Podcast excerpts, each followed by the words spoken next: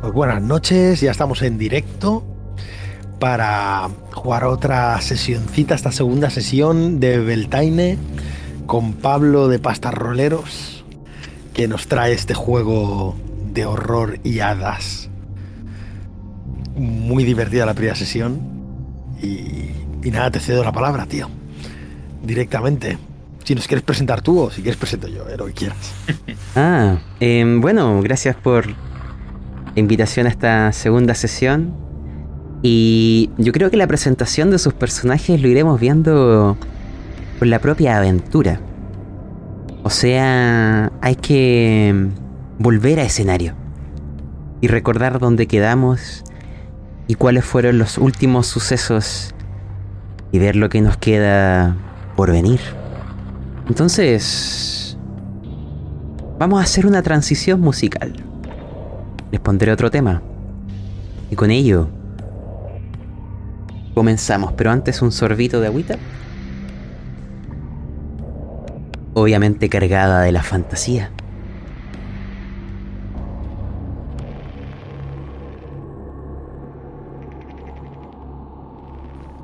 Quiero que recuerden junto a mí. Primero, la textura. Es raro estar en esta situación. No todos los días nos encontramos dentro de un cuerpo licuado, no solo de sus fluidos esenciales, de su vida. Los órganos parecen hojas secas, pero muy cómodas al tacto. Las cuerdas vocales son como un arpa que hace sonidos con solo tocarlo con nuestros pequeños dedos. Los ojos ya no son la ventana de la vida. Son solo los faros desde donde miramos, no los barcos acercarse. Los humanos, que parecen montañas que se mueven con destinos funestos. Habíamos quedado con el cuerpo de esta persona, animado con esta piedra, hecho de la carne, de las hadas, de la fantasía. Avanzábamos en la dirección que nos indicó este ser que emergió del bosque, creado a partir de lianas, hojas, ramas, pero que desde su torso, desde sus hombros en realidad hacia arriba, era una mezcla globular de una multitud de ojos. Parecían muchos globos. Una sombra de lo que realmente representa.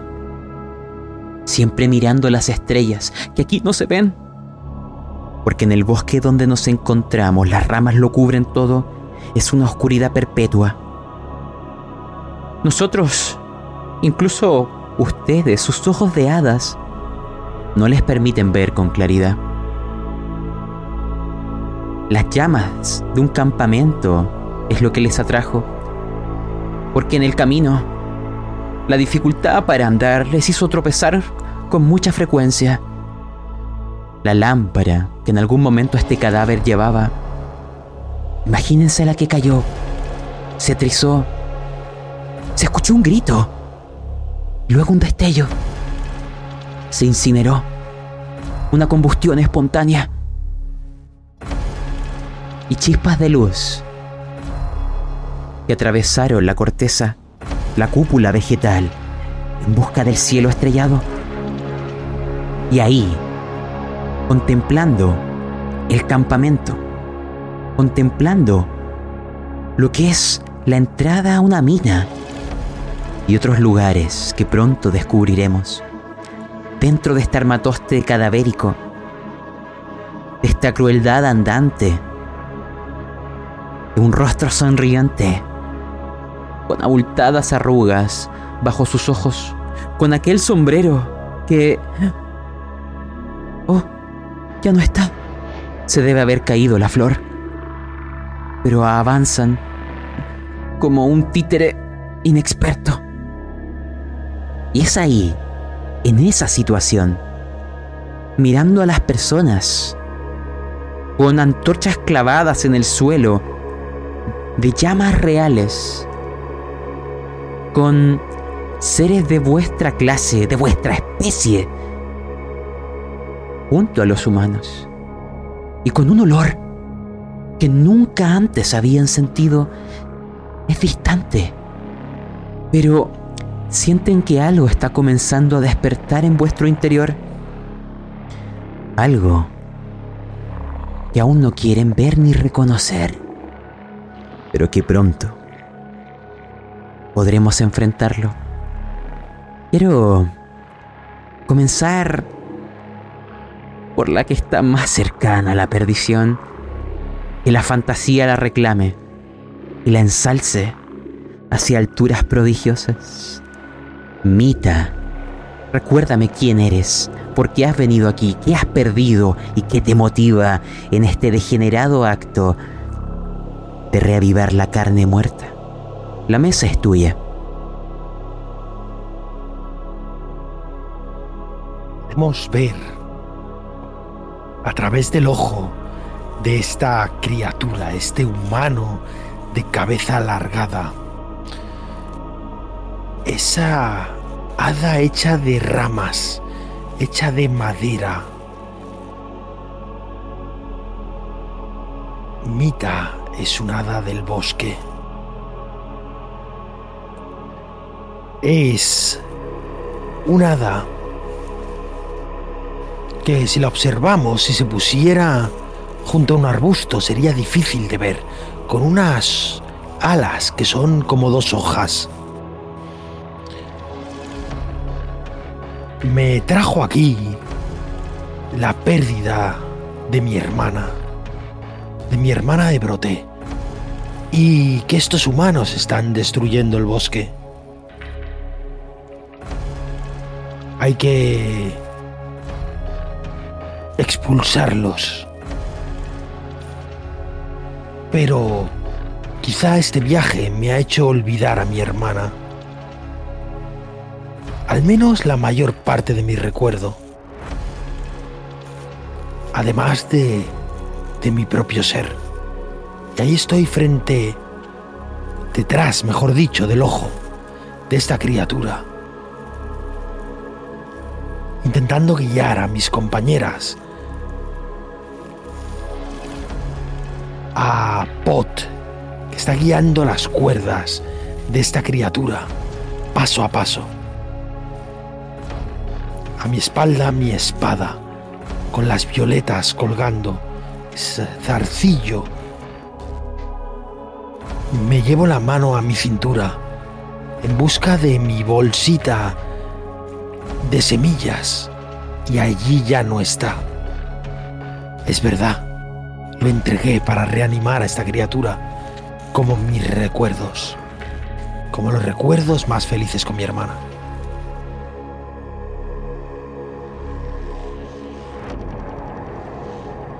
Y no solo eso, el delirio, la fantasía corre por tu sangre de manera ardiente. Ya veremos dónde te lleva. Quiero seguir con Pot. Es gracioso que justo el hada que va perdiendo la audición es quien esté en las cuerdas vocales. Dime, ¿a qué se debe esta contradicción ¿Qué te trae aquí? ¿Qué te impulsa a hablar con la voz del muerto? La mesa es tuya. Bien, pues de todos es sabido que en la sala donde trabajan las tres hermanas hilanderas hay siempre un candil encendido Alrededor de ese candil hay toda una corte de seres faéricos. La corte del candil de las hilanderas. En torno a esta luz toda mi familia. Está con forma de polilla. Se ven atraídas por cualquier tipo de luz. Y la curiosidad ha llevado a muchas de ellas a buscar otras luces fuera de nuestro cobijo, fuera de nuestro palacio. La luz más fuerte de la que se habla es la que brilla más allá de la cascada seca, la que proviene de la mina. Muchas hermanas han partido y ninguna ha vuelto, lo cual no hace más que alimentar el murmullo en la corte. ¿Y qué es lo que puede haber en la mina? ¿Qué nos espera más allá de la... de la, poleda? Esto fue lo que hizo que Post planease durante mucho tiempo su pequeña expedición. No solamente debía ser el lugar, en el momento.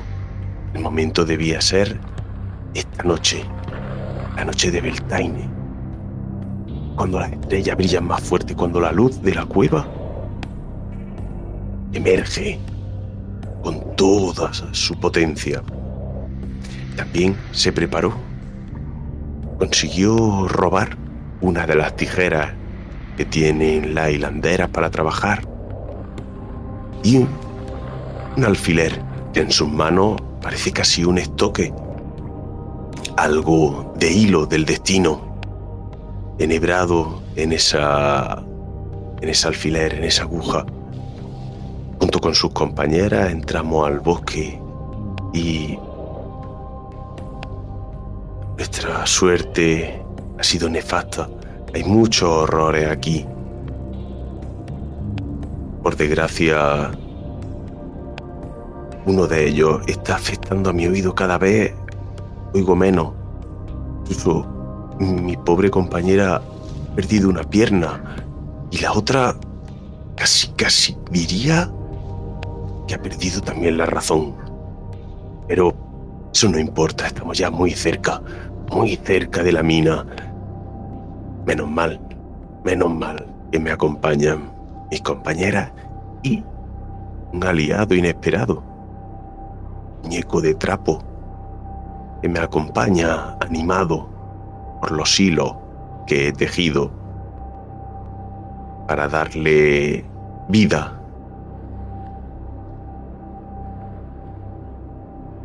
Esa, esos son los motivos que me han traído hasta aquí.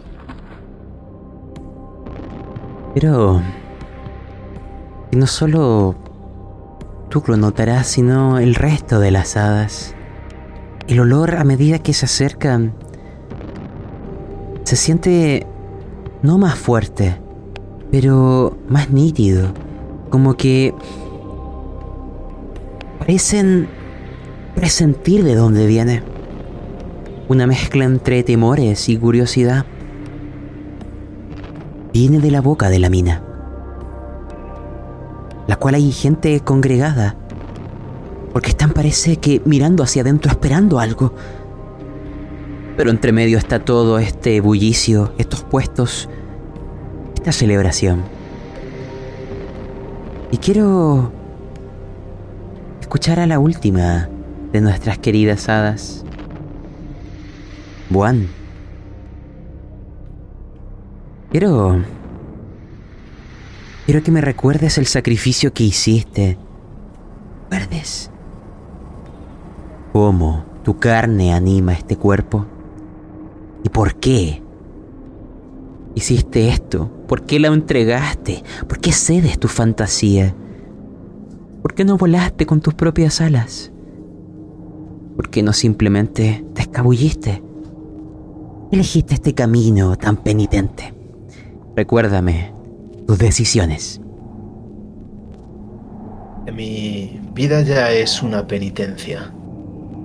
Vivo desterrada de mis congéneres, vivo alejada de las nieves que me vieron nacer en la corte del glaciar azul, de donde fui expulsada por destruir un espejo mágico con el que la dama blanca veía el futuro.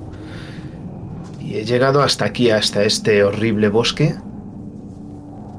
porque Mita me aseguró que había una esfera con unas capacidades similares. Pero ahora he perdido mi pierna por su culpa, por intentar ayudarla. Y No lo tengo claro. Creo que me ha arrastrado aquí para... para aprovecharse de mí. La veo con sus ojos desquiciados y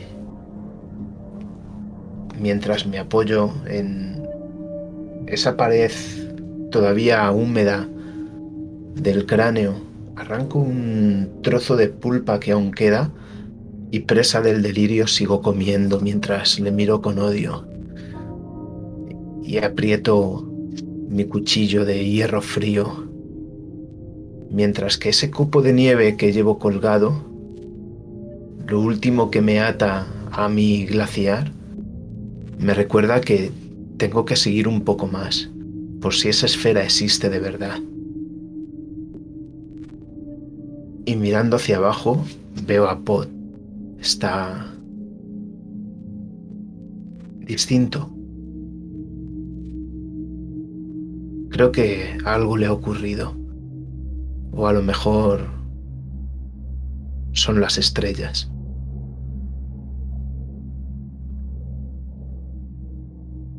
No se ve el cielo, pero hay algo muy parecido al mismo. Estos puntos de luz que parecen una protollama que van flotando y parecen emular estrellas sobre esta cúpula vegetal de esas lámparas que se han acercado a esta celebración y que miran desde esas alturas.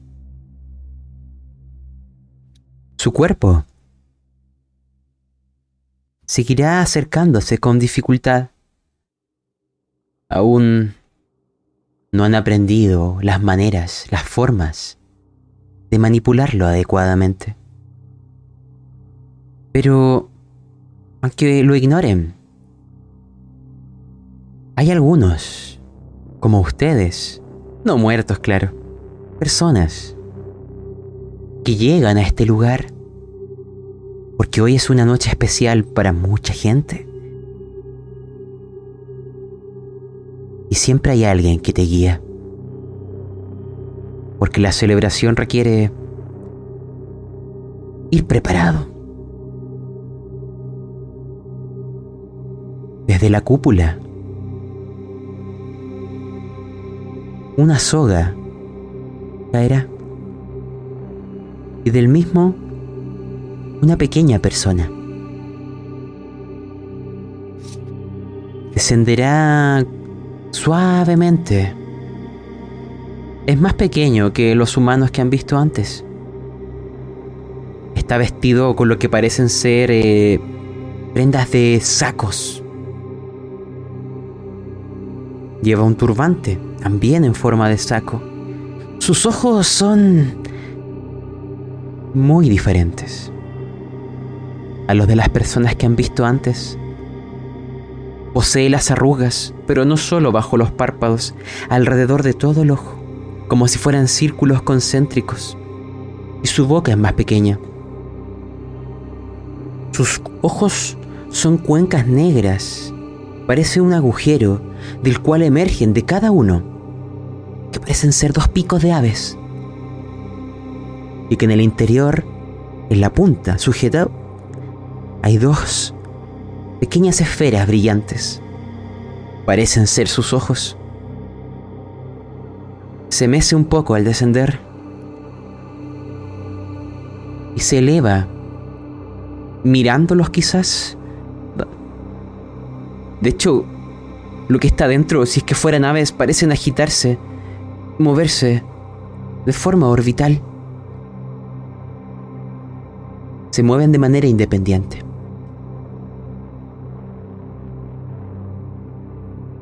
Y este ser dirá, soy May. Lo se esperaba. Quienes notan que parece costarle lo que hace. Tu nombre. Y es aquí donde Pot Tú estás en las cuerdas vocales. Así que... Te voy a pedir una tirada. Solo para ver cómo puede ir afectando hechos futuros. Puedes demostrarme tu carisma con el verano o tu capacidad de crear con el otoño. ¿Qué elegirías? Mi capacidad de crear sonido, aunque sean de una manera tosca, creo que me ayudarán más que el carisma en esta ocasión. De hecho, mira a sus compañeros porque no ha entendido muy bien ni la pregunta. Siquiera sabe si se están refiriendo a él y no sabe exactamente qué es lo que ha dicho. Un Así nombre. Un nombre. Venta un nombre. Pues, abre sus alas, hincha de aire la caja torácica de este cadáver y al contraerla de golpe, el sonido sube hacia arriba y empieza a tocar las cuerdas vocales como si fuese un arpa, esperando que salga algo parecido a una articulación. Ot, te voy a pedir un lanzamiento. Necesito dos éxitos de tu capacidad de crearme este sonido. No sé si agregarás fantasía al lanzamiento. Sí, ¿Cuántos voy a agregar uno.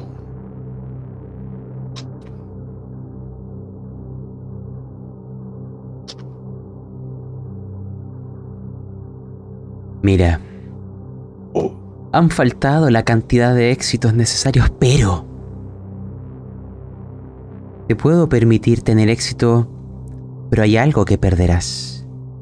Aquella aguja que llevas quedará unida irremediablemente a las cuerdas vocales, como si fuera un violín.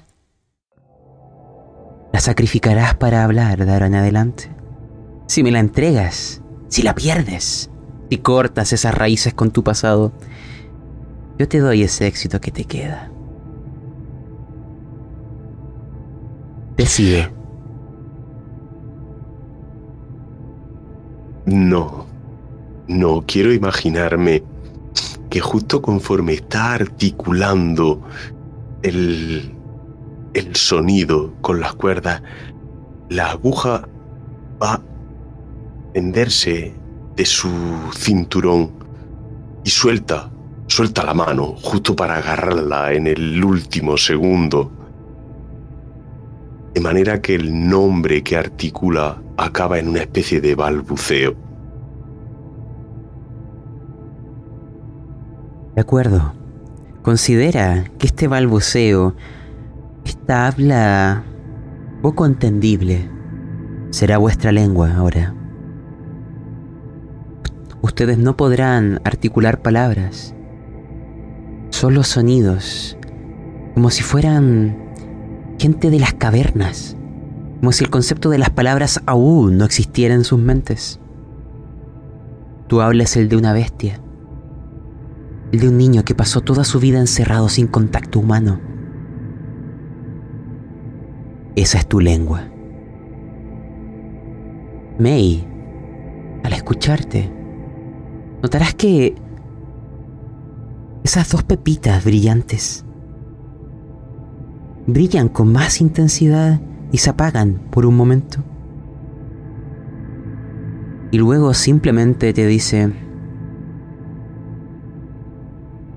"Hmm, quizás no me entiendes bien, pero levanta tu mano si entiendes lo que yo di- digo. Y ahí pregunto, ¿quién de ustedes es el que encargado de el movimiento articulado? Por lo que recuerdo, es Juan. Porque Mita está en la vista, ¿o no? Ustedes me dicen. Y Buan, que no había eh, caído en eso, pues nadie le avisó cuando despertó de ese sueño, ese desmayo que le causó la pérdida de su extremidad, ve que es a ella a quien le toca actuar. Así que en un rápido revuelo baja por las cavidades, llenándose aún más de sangre y de, de restos de este, esta cáscara vacía que es ahora la persona que fue antes, hasta conseguir lo que ella cree que son unos nervios. Y enganchando sus manos de ellos, intenta levantar ese brazo. Haz de crearme movimiento de vida. Lánzame tu otoño. Y agregaré un dadito extra. Y así sea.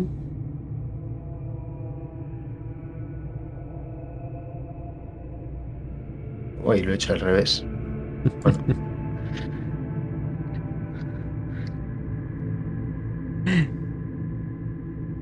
Bueno. Necesitaré hacer un chequeo. Exacto. Quiero imagines lo siguiente. Y por eso te pediré un chequeo. Tú vienes de la nieve.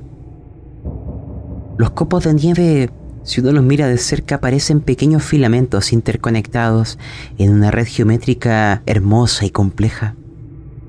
Aquí los nervios parecen haberse resecado.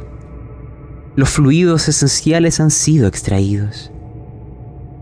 Pero tu nieve, tu invierno, imagínate esa agua, congelada en pequeños filamentos, como si fueran las telas de una araña, propagándose por distintas partes del cuerpo. Podrás moverlo. Pero como si esa red nerviosa cobrara vida, también te transmitirá a ti el dolor, como si algo aún no acabara de morir, como si el antiguo usuario aún quisiera retomar el poder de su cuerpo. Y en esa lucha harás un chequeo de conciencia. Tienes que lanzarme dos dados de seis. Buan.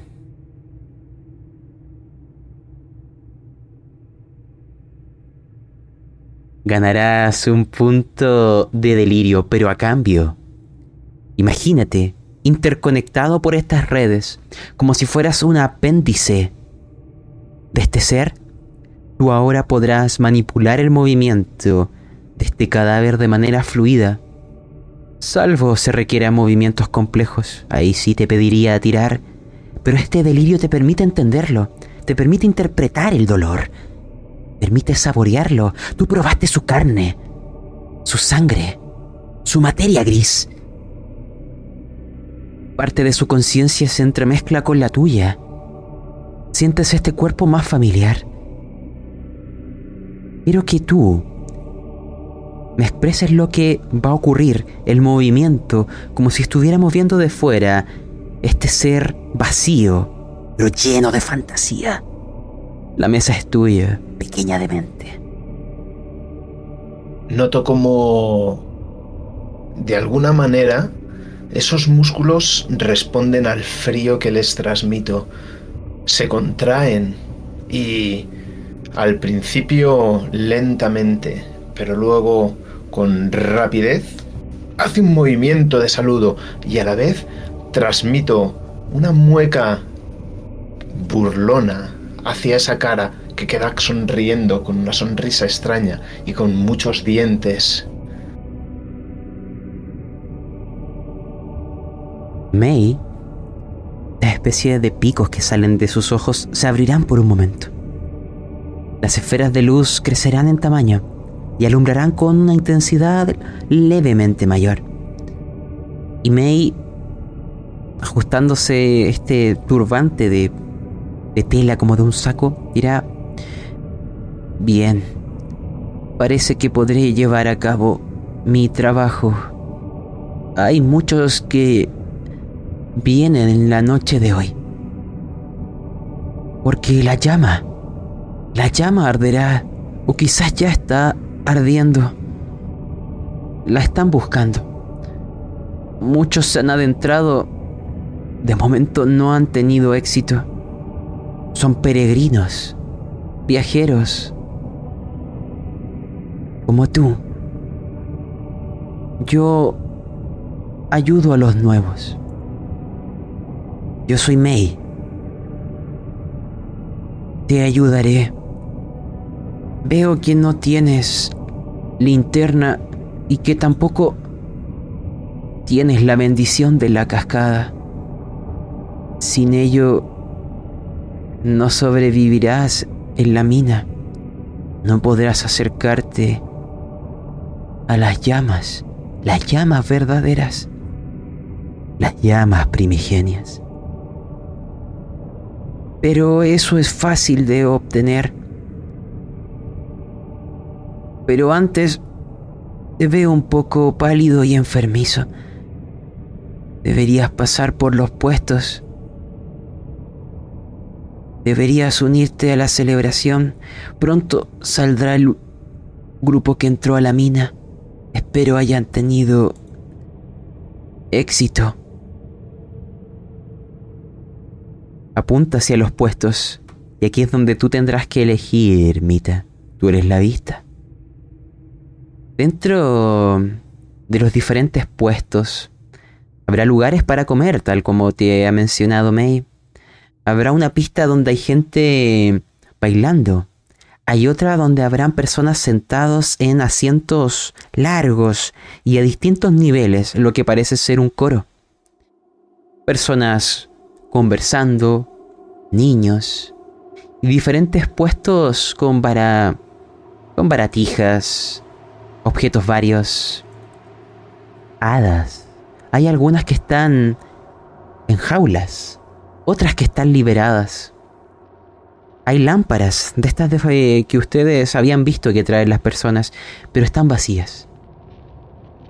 Y hay algunas personas también acercándose a esas lámparas vacías, hablando con la gente que las posee, intercambiándolas. Las están entregando y conversándole mientras apuntan hacia la cúpula arbórea. Y estos protoyamas que parecen simular un cielo estrellado. Está la puerta de la mina también, que es una caverna, un agujero que se sumerge en las profundidades pero hay gente resguardando ese lugar con antorchas de fuego real y mirando siempre de reojo. Algunos niños también miran. Y hay otras personas preparando ornamentados objetos, ornamentadas platos de comida, practicando o ensayando algún tipo de baile y mirando un lugar que está bastante cerca de la mina que antaño fue una cascada, pero hoy está seca. Pero aún así emite una bruma. Es la cascada brumosa. Dentro de todo lo que has visto, te permito elegir tres cosas para que Mei lo interprete como que tienes dudas y te diga algo al respecto. ¿Cuáles eliges? Juan, señala al noreste. Allá hay una bruma extraña. Esa cascada. Ahí debía estar la cascada. ¿Para qué queremos ir a la cascada? Ha dicho que necesitamos su bendición. Señala allí a ver lo que nos cuenta. De acuerdo. Y tiro de ese tendón. El frío viaja a través del brazo, tensando los músculos. Queda un dedo un poco laxo, señalando hacia la cascada. Y ¡Haz un sonido! Eso. Pues de ¿Me nuevo. oyes? De, de nuevo vuelvo a inflar lo que serían los pulmones. Intento articular la palabra bendición, aunque suene algo así como. May entenderá esto y dirá, después de meditar las palabras, como rebuscándola en su acotado diccionario. La cascada brumosa. Está Umir Takdul, un espíritu del agua.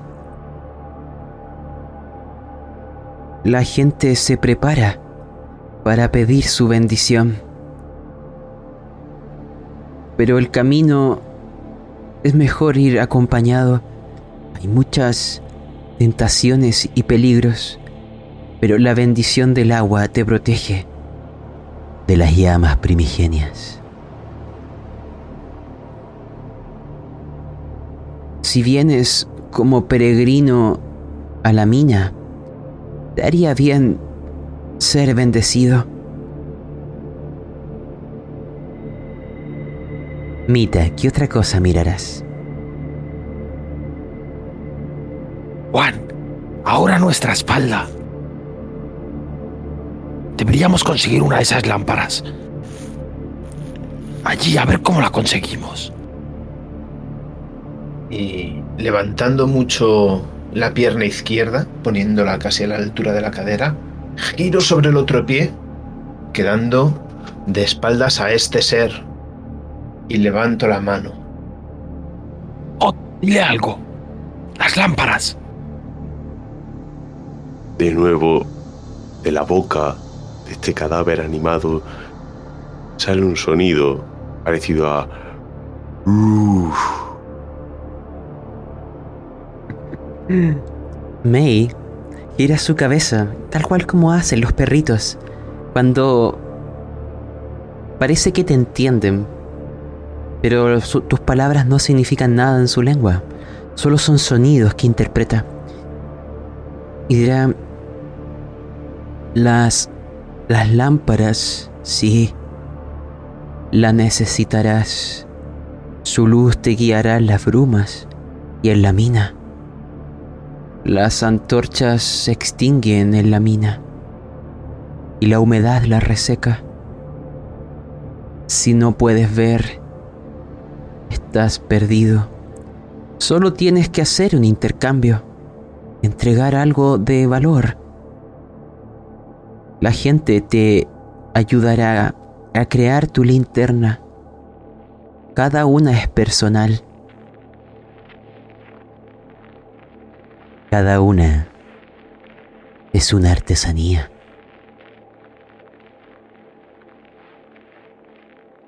Tienes el último lugar para preguntar.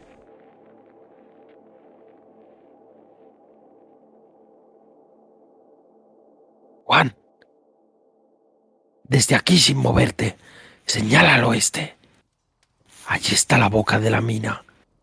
Parece que hay unos guardias o algo así. ¿Cómo podremos pasar? Pod, pregúntale, pasar, entrar, lo que sea. Ni te estoy escuchando bien, ni puedo hablar. No me entiende lo que dice. No me entiende. Toco aquí, pero no se oye y ni siquiera sé de lo que me está preguntando. No te preocupes, yo lo, lo haré con señas. Y hago que ese cadáver gire, se ponga en esa dirección que me ha indicado Mita. Y costosamente hago que levante las manos y señale a como el símbolo de una puerta. Y luego introduzco un brazo en ese dibujo etéreo que he creado en el aire.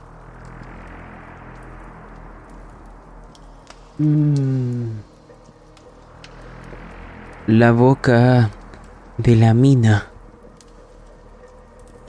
Por eso estás aquí. Han encontrado algo. Algo que parecen haber buscado por mucho tiempo. ¿Te suena? ¿Conoces? Formalhaut. Es ahí donde les pido. Tú lo harás, Mitra. Hazme un lanzamiento. ¿Em? Deseo saber, en otoño, en tu sabiduría, si esa palabra significa algo para ti. Y antes de que Mita pueda hacer nada, yo lo que estoy haciendo ya es mover ese cuello de nuestro humano y levantando muy altas las cejas.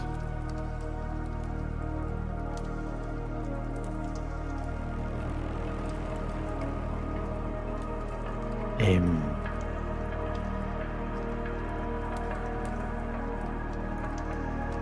voy a usar. Tengo solo un dado en sabiduría. Voy a usar dos de fantasía. De acuerdo. Has parado la transmisión de la música. Em, no, no, no. Ya está. Ya ha vuelto.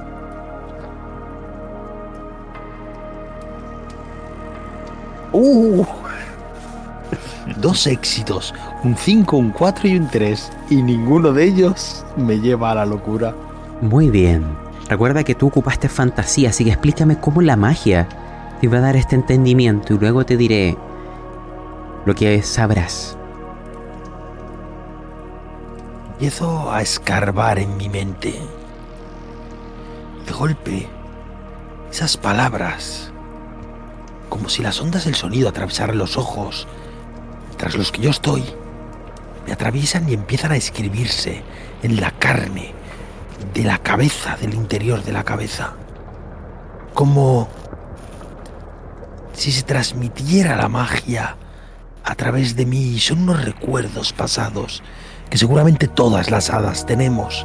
Esos recuerdos de la colmena, de nuestro reino, que ahora se transfieren hacia la carne interior del cerebro, desprendiéndose trozos que caen. Igual alguno da en pot, algún trozo de carne que cae por este cuello. Y ahí se van escribiendo una serie de palabras. Esto irá llegando a tu mente.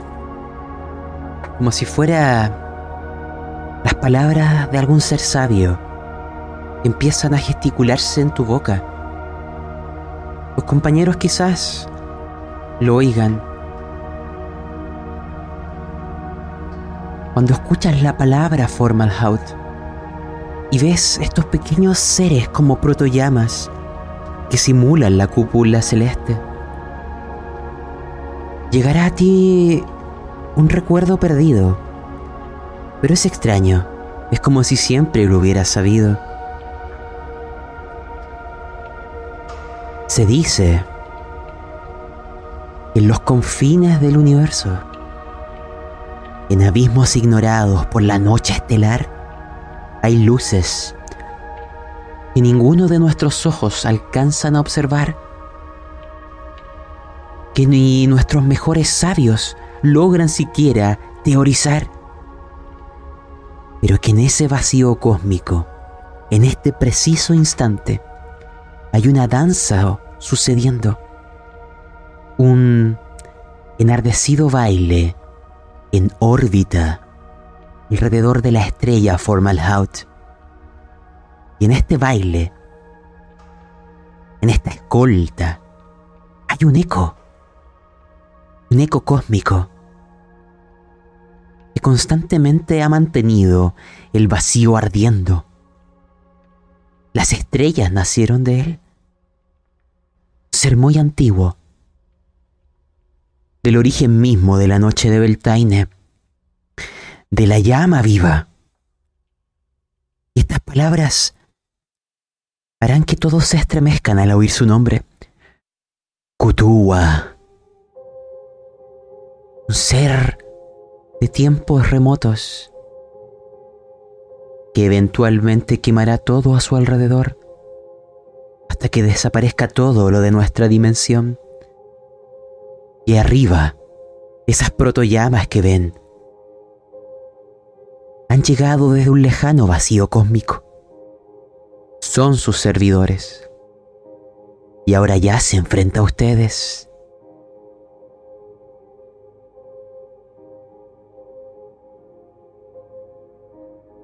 Eso emerge para ti, Mita.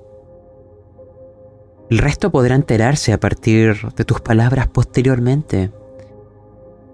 Pero quiero que te quedes con la sensación de, que es como un recuerdo que sabías, pero que estaba borrado porque no estaba en tu mente. Es un miedo hereditario que ha sido transmitido de generación en generación desde que tú y cualquier forma de vida no era más que una criatura balbuciante que ignoraba por completo su capacidad de raciocinio, porque hay un miedo ancestral, el miedo al fuego. Desde ahí que se ha transferido, desde ahí que esa voz silenciosa en tus malditos genes llega ahora a tu cabeza. La mesa es tuya,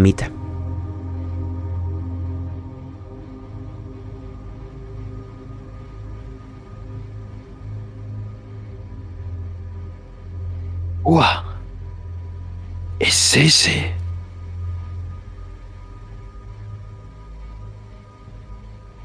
Las llamas caerán desde el cielo y acabarán con todo. Lo quemarán todo.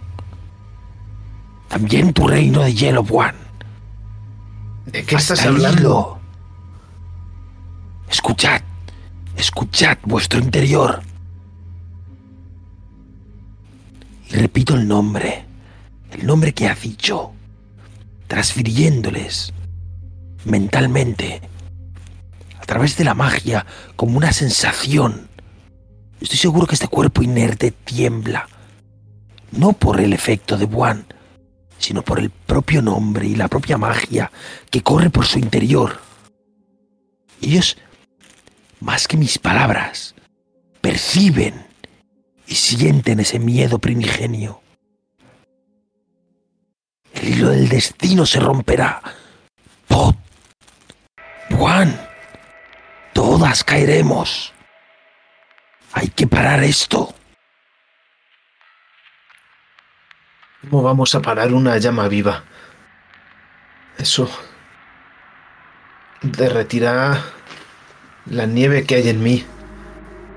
¿O acaso es una llama figurada? Tengo ni idea. Espérate. Ni idea. ¿No será otra de tus tretas? ¿Para eso me has traído? Juan, ¿existe escuches mis la esfera? palabras. Dime si existe la esfera. Juan, calla. Calla y siéntelo. Y pongo las manos en los lados de la cuenca orbital del ojo y puedo notar como el, este cuerpo desprende esa vibración especial. Estoy seguro que si Juan tiene esos nervios cogidos y posa esas cuerdas vocales, notan, se transfiere lo que yo he sentido a ellos. Juan, sí que existe la esfera, pero ¿qué más da si no quedará reino al que volver? Hay que encontrarlo antes que ellos. Y hay que detenerlo, no sé cómo. Pero hay que detenerlo o no tendremos lugar al que volver. Y por un momento ese cuerpo parece que se desmadeja. Solo un instante. Ese instante en el que he tomado conciencia de lo que está ocurriendo, de lo que puede ocurrir. Aunque me repongo rápidamente. Y ese cadáver vuelve a tener la firmeza suficiente como para mantenerse erguido. Quiero intervenir y que después sea Pot quien a través de sus balbuceos me diga dónde irá. May, Esos como picos de aves. Se moverán como si como si cuervos intentaran salir de sus ojos. Sacará algo de sus ropajes. Una flor. Porque la de vuestro sombrero se ha caído. Y dado que salvaste, Mita, y con más de un éxito, te diré lo siguiente, a través de May. Gracias por venir, peregrino. Son muchos los que lo han intentado. Espero el éxito te acompañe a ti año tras año. La noche del gran fuego, la noche de Beltaine. No es más que una forma de que la llama viva se manifieste aquí. Cada año, la brecha se diluye. No sé quién instauró esta celebración. Quizás seguidores de tiempos remotos, cuando el fuego parecía una deidad. Hoy en día la gente continúa la tradición. Pero aquí hay peregrinos que buscan acabarla. Toma esta flor. Es el símbolo de que amas la vida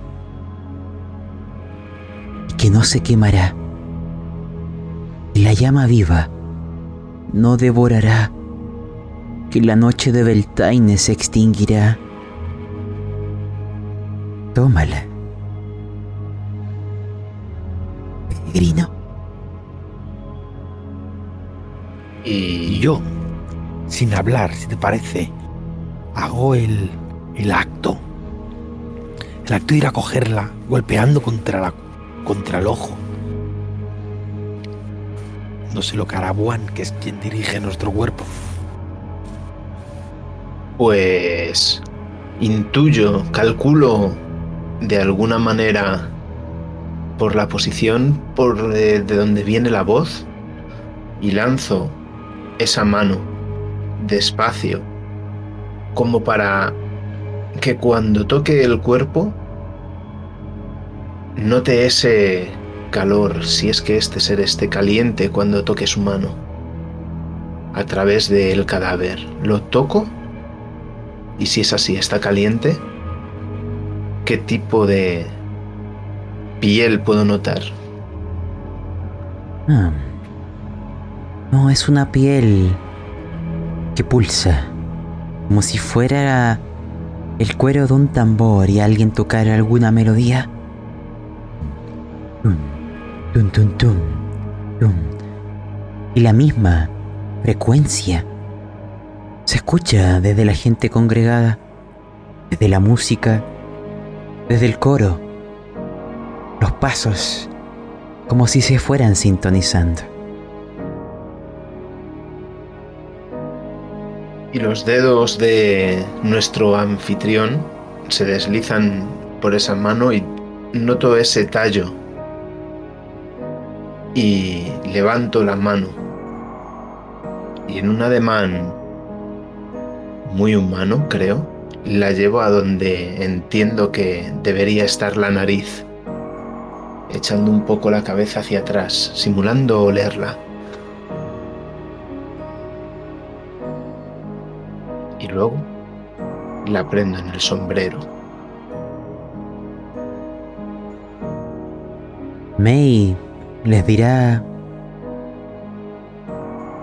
Adelante, peregrino.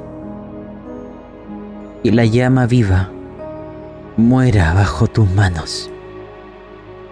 Y ahora sí, Pot. Tú decide. ¿Dónde van?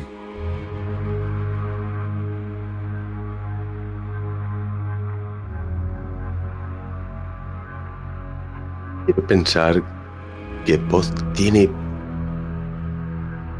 información muy parcial de todo lo que ha ocurrido, aunque alguna idea que se transmiten por pura vibración del miedo sí que las tiene muy claras. Aún así, a través de su máscara de porcelana, busca con la vista a sus compañeros. Cree que no están preparados para atravesar.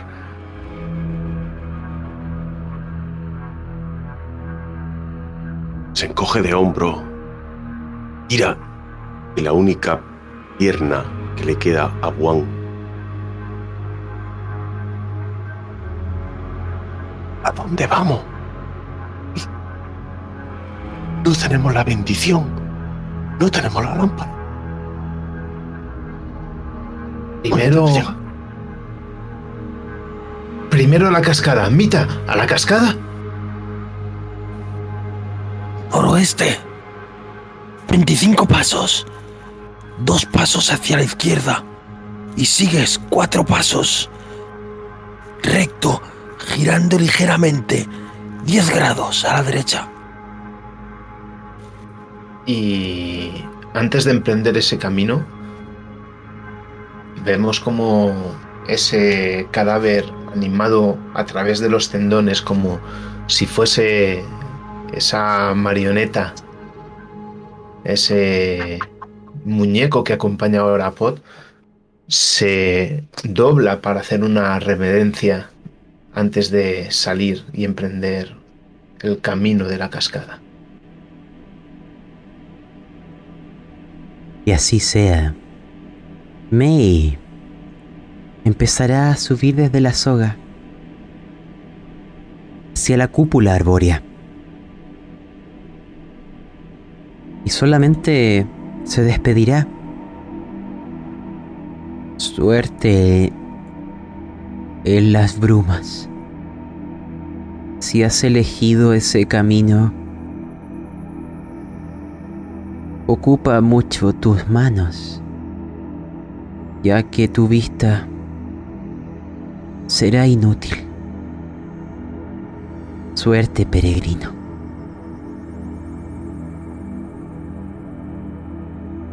Quiero hacerle unas preguntas. Ah, perdón. Adelante. Con paso firme, mientras andamos hacia allá, pregunto, ¿hasta cuánto tiempo tendremos que llevar esto? Si nos, enten- si nos internamos en la bruma como con nuestra forma, podremos volar, podremos ser más ágiles. Espera, pues entonces, quizá podríamos conseguir primero la lámpara que está entre los humanos. Esas lámparas son gigantescas. ¿Y qué harás? ¿Meterte tú dentro? Pero tendremos la luz para cuando entremos en la cueva. La otra se rompió. Necesitamos una luz en esa cueva. ¿O acaso tú ves en la oscuridad? Reina del hielo. No tan bien como... Me imagino que verás tú en un bosque. No es mi hábitat. Bueno, mantengámoslo por el momento.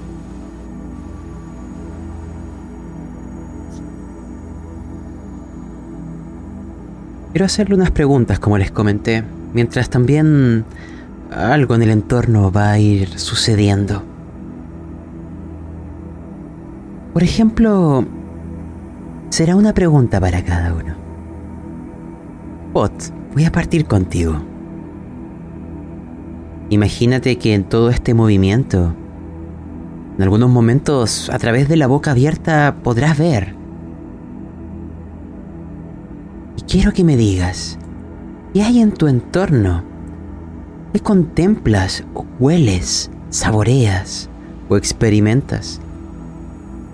Que te trae muy buenos recuerdos.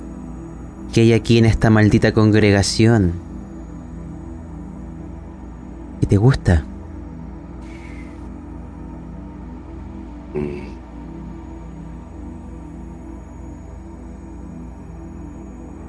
Estoy encima esa lengua seca, áspera.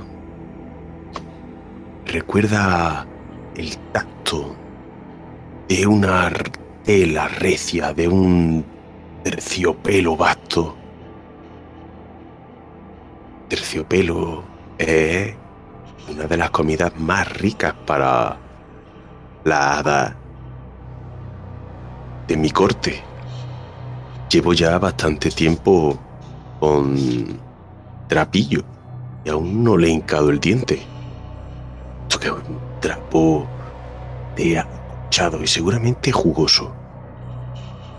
Y aquí muchos olores, mucha vestimenta, ese olor saco, fibra gruesa de nuestro interlocutor que también me han abierto el apetito. A veces deberíamos parar a comer algo antes de entrar, ¿no? Ustedes verán, queridas hadas. Les pregunto a las otras dos. Hay algunos manjares, algunos más apetitosos y otros más repugnantes. Pero, quiero que me respondan cada uno una pregunta antes de que vayan decidiendo. Buan, tengo una pregunta para ti. Sí. Dime, ¿qué objeto hay? O quizá que reconoces que no debería estar ahí, pero está. ¿Qué es, Buan?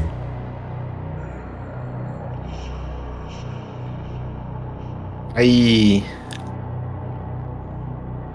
un pequeño colgante, muy pequeño, tiene una cadenita de plata y en el centro de ese ese colgante, ese broche, hay una joya azul.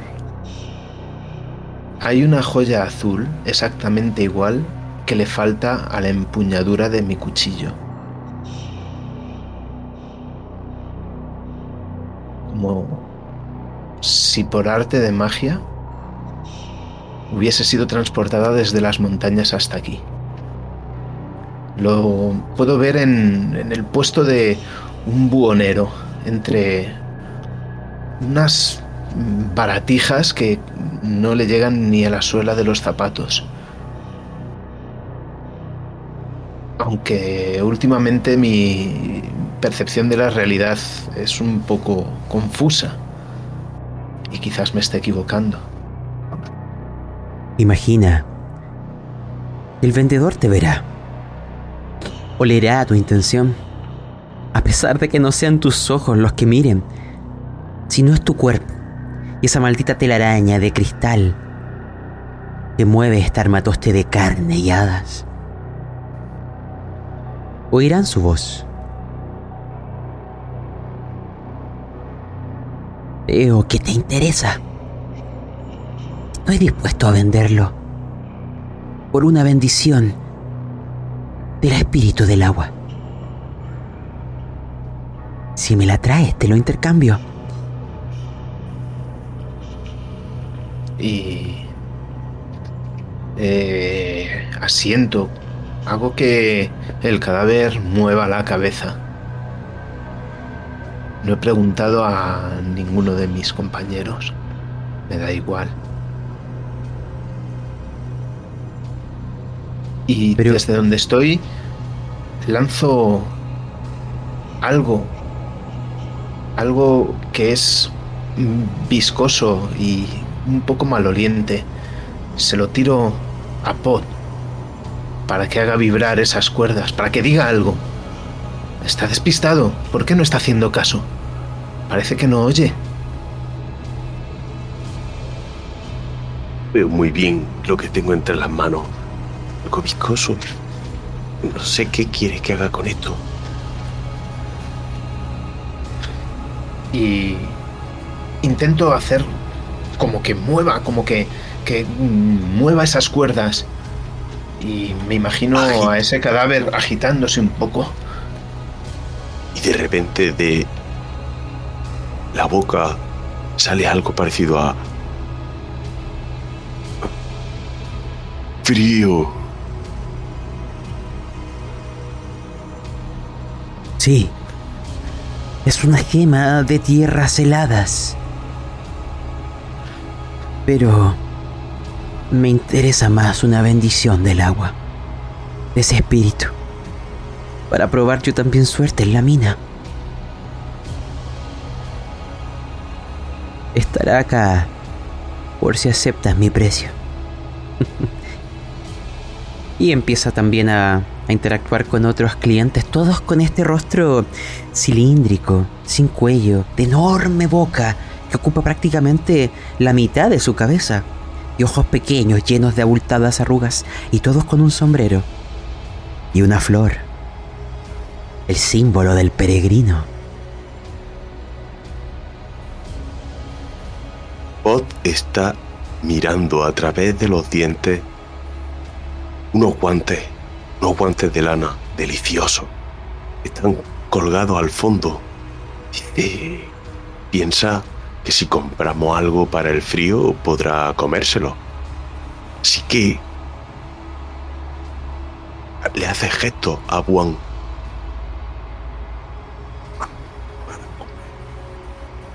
Para comer. Guantes. Podemos comernos los guantes. Y yo no como eso. Come Ya un trozo comido. de. Come un trozo del cadáver.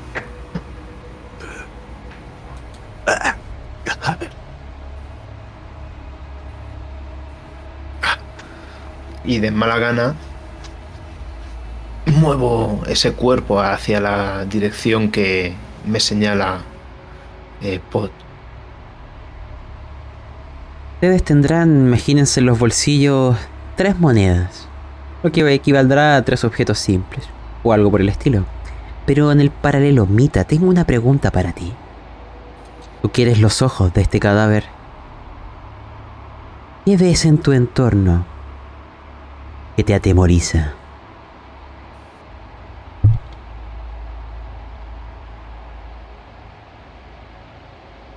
Veo uno de estos hombres. Lleva una jaula pequeña. En el interior, un hada, un hada del bosque, como yo, se acerca andando a una de estas tienduchas, dos mesas más para allá de donde estamos, enfrente del buhonero.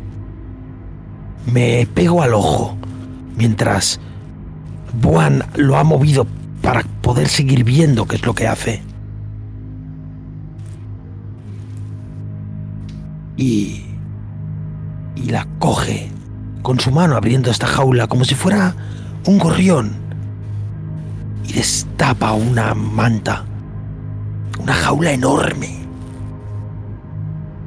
Pero más grande que uno de estos humanos. Imagínate lo que es para mí. Y dentro. 50. Quizá 80, 100. Hadas revolotean. Apretadas casi. Golpea fuerte con la mano la jaula. Y cuando las hadas se apartan, abre la puertecita y la lanza al interior. Y ahí quedan todas chillando. Las que mantengan su cordura, claro. Sin embargo, verás que hay otras que colaboran.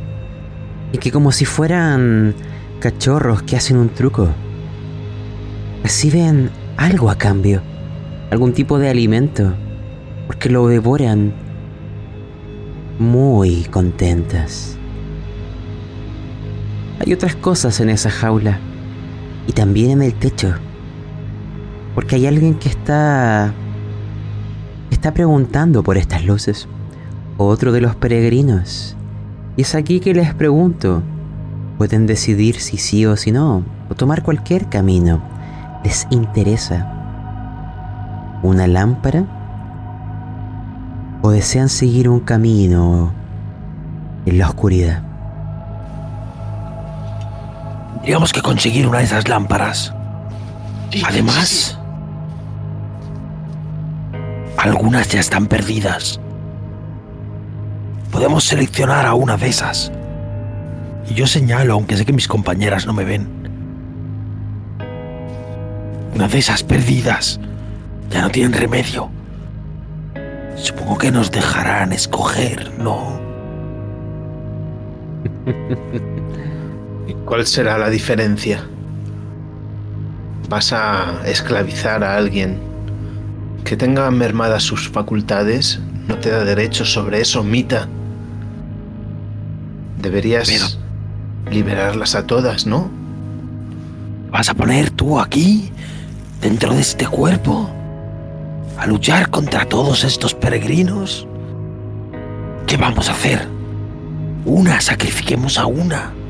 A una para encontrar nosotros la llama. Y ya quemaremos este lugar. Después, una, o dos o tres. Hay cientos de las nuestras. No pasará nada, ¿no? Por sacrificar a una, dos o tres. Quiero interrumpirlos. Y Escuchen. Hay sonidos desde la boca de la mina. Hay gritos de pena, desgarradores. Hay gente no saliendo. O mejor dicho, hay personas llevando a otras. Cuerpos calcinados, uno tras otro. Había entrado una patrulla, no sé si llamarlo de rescate, porque no parecen ser completamente personas. Son carne quemada, ropas de ceniza, linternas derretidas. Se escucha entre los murmullos. No fueron capaces de llegar a la llama primigenia. No fueron capaces de apagar la noche de Beltaine ni de ocupar la fantasía. Pero, y ahí parece alguien elevar la voz, también va vestido como todos los demás. A los ojos de las hadas, los humanos parecen muy similares unos a otros. Pero alza la voz al punto que todos le oirán. Pero hay que honrar sus sacrificios. Preparen una pila. Lo que queda de sus cuerpos lo quemaremos. Que las llamas se incorporen. Y mira a estas protollamas de la cúpula arbórea. Que sus servidores la sientan. Que sea una señal. Porque nosotros apagaremos la llama que consumirá todo. La tomaremos para nosotros para hacer lo imposible realidad, para que los milagros sean posibles. Todos ellos volverán de la muerte. Solo debemos llegar a la llama viva. Y van a ver que los cuerpos los van a ir apilando para en algún tipo de ceremonia fúnebre ya calcinados volver a quemarlos. Pero hasta que no quede nada. Y mientras eso va ocurriendo, y un olor empieza a propagarse con más intensidad por el ambiente, notarán que el olor que antes les dije ahora se siente y lo identifican. Es el olor de la carne quemada. Ustedes me dirán qué genera en vuestro interior. Pero algo removerá, para bien o para mal. Quedamos en que este olor comenzaba a, navegar por vuestras fosas nasales y despertar algún tipo... Sí, Vamos a definirlo en una tirada mejor, mis queridas hadas. Me harán un chequeo de conciencia. En función de eso, lo interpretarán. Pero el olor de la carne humana, quemada, ¿qué genera en la fantasía?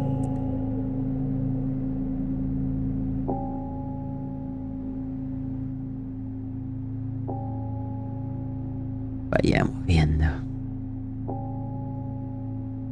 Joder, perdón. Dos. El resto han sacado éxitos, yo dos unos. Recordar que acá sacar cuatro o más es ganar delirio. Sacar menos de cuatro es no ganarlo. Por ende, Pot gana un punto de delirio. Buan gana un punto de delirio y sorprendentemente Mita no lo hace. Porque está en un chequeo de conciencia. Ah, vale, vale. Eso no, no recordaba. Pensé que, se, que era ganar uno por cada éxito. En- a veces tengo ciertas misericordias. En realidad no, pero es para que vuestro sufrimiento sea más lento. Para que se mantenga en el tiempo. Muy bien. Por ende, Pot, Buan, algo inconfesable ha de nacer en ustedes. Y quiero que ahora sean sinceras. ¿Qué es? Buan, partamos contigo, dado que estás tan unida la carne muerta desde hace un rato. A mí lo que me produce ese olor es rechazo. Una. Una carne tan fresca y tan deliciosa maltratada por las llamas. Eso no debería permitirse. Y mientras me obsesiono con, con ese olor, que llega incluso a través de este cuerpo que me rodea y del que voy comiendo porciones para intentar eliminar esa visión de, de las llamas consumiendo tanto alimento. Ahora estoy hambrienta. Empiezo a, a coger trozos cada vez con más énfasis. Sería increíble ver un ser tan pequeño engullir tan tal cantidad de comida hasta que llega un punto que soy consciente de que debo parar, pues justo delante de mí se filtra un hilito de luz. He acabado con esa parte del cuerpo y ahora puedo ver esa luz de las hogueras que se cuela hacia el interior. Si siguiera durante un solo bocado más, delataría nuestra posición en este cadáver, o quizás ya sea demasiado tarde, no lo sé. Ya veo. ¿Y tú, Bot? Quizá no nos oigas bien, pero habla con tu propio corazón. ¿Qué descubres de ti?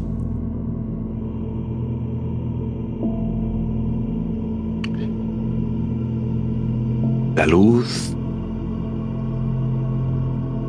me ha generado siempre muchísima curiosidad.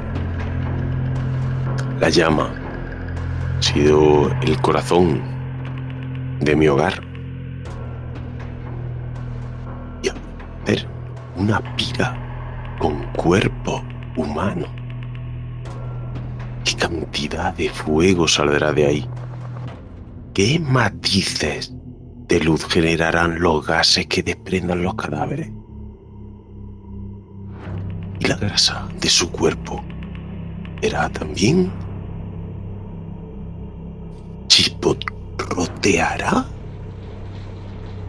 ¿Lanzará pequeños destellos alrededor?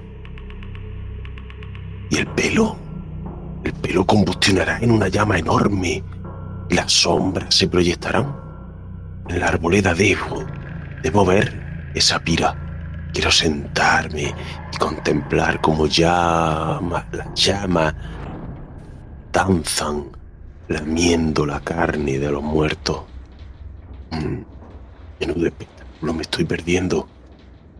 Quizá podríamos echar un vistazo. ¿Podríamos echar un vistazo, por favor? Sí. Sí, echemos un vistazo. Mita. ¿Por dónde Mita. están? Tú verás algo, o mejor dicho, oirás algo. El resto estaba muy ocupado en, en este conocimiento íntimo. Oirás a la persona que tiene estas lámparas aún vacías, aún sin iluminación, hablando con uno de los comensales, uno de los peregrinos, donde le está explicando las instrucciones para crear una lámpara, porque se dice que son personales. Cada peregrino tiene una lámpara.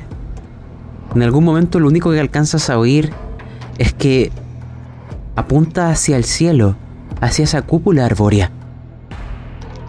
Y escuchas que esos sirvientes de la llama viva son parte de la lámpara. Porque llevarlos contigo hace que la llama se confunda y que te permita avanzar. Que son parte de la misma. Pequeñas chispas de la llama original. Pero es solo parte del ingrediente. La mesa es vuestra. ¿Vistazo a qué? A esa pila de cadáveres. ¿Para qué necesitamos la lámpara? ¿Qué os pasa? Para ver Sí, cómo sí. les ha dejado esa llama o lo que sea. Se supone que vamos a enfrentarnos a ella, ¿no? Digo, mientras puedes escuchar un chasquido de mi lengua relamiéndose.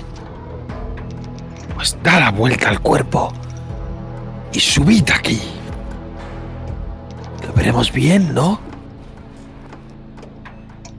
No me atrevo a soltar estos nervios. Quizás se desmadeje el cuerpo. Vale, vale. Compra, Pero- compra la lámpara, compra la lámpara y vámonos de aquí. Pues dilo tú, di que queremos la lámpara. Señálala. Si a mí no se me entiende. Señala, un ruido señala. cualquiera. Y yo no veo, yo no veo qué tengo que señalar. Adelante. Justo delante. Da un paso a la izquierda y extiende la mano, Buan. Agarra la lámpara. Creo... Creo que sé cómo hacerla. La noto como si estuviese casi en mi mano. Es más pesada de lo que parece. O a lo mejor es que ya me está empezando a costar levantar este pedazo de carne muerta. La levanto excesivamente por encima de, de los ojos para que pueda echarle un buen vistazo a Mita. ¿Esto es lo que quieres? ¿Es esta? Sí, sí, esa lámpara. Espera. El vendedor se acerca. Es más pequeñito que los demás, pero porta el mismo gorro con la flor. Su boca parece ser más pequeña, además. Pero sus ojos tienen más arrugas, siempre abiertos. Y les dice, Bienvenido, peregrino. Veo que vienes... ¿O te interesa una lámpara? Sabio. Oh. Es, es muy sensata la decisión. He de advertirte que las lámparas son personales.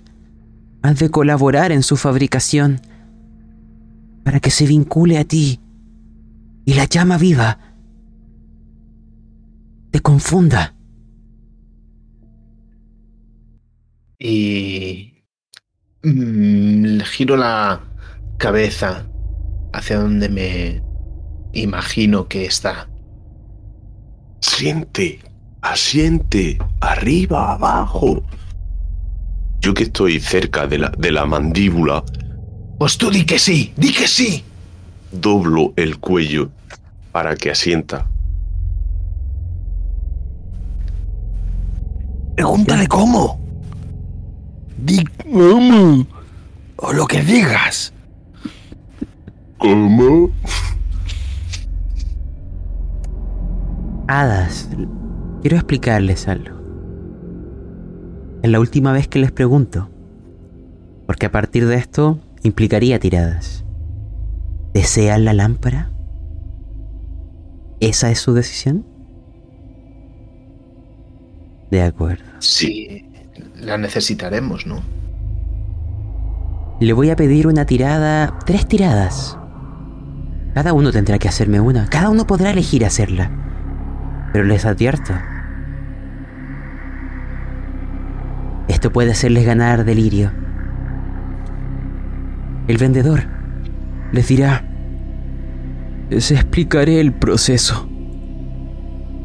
Se necesita atrapar una protoyama.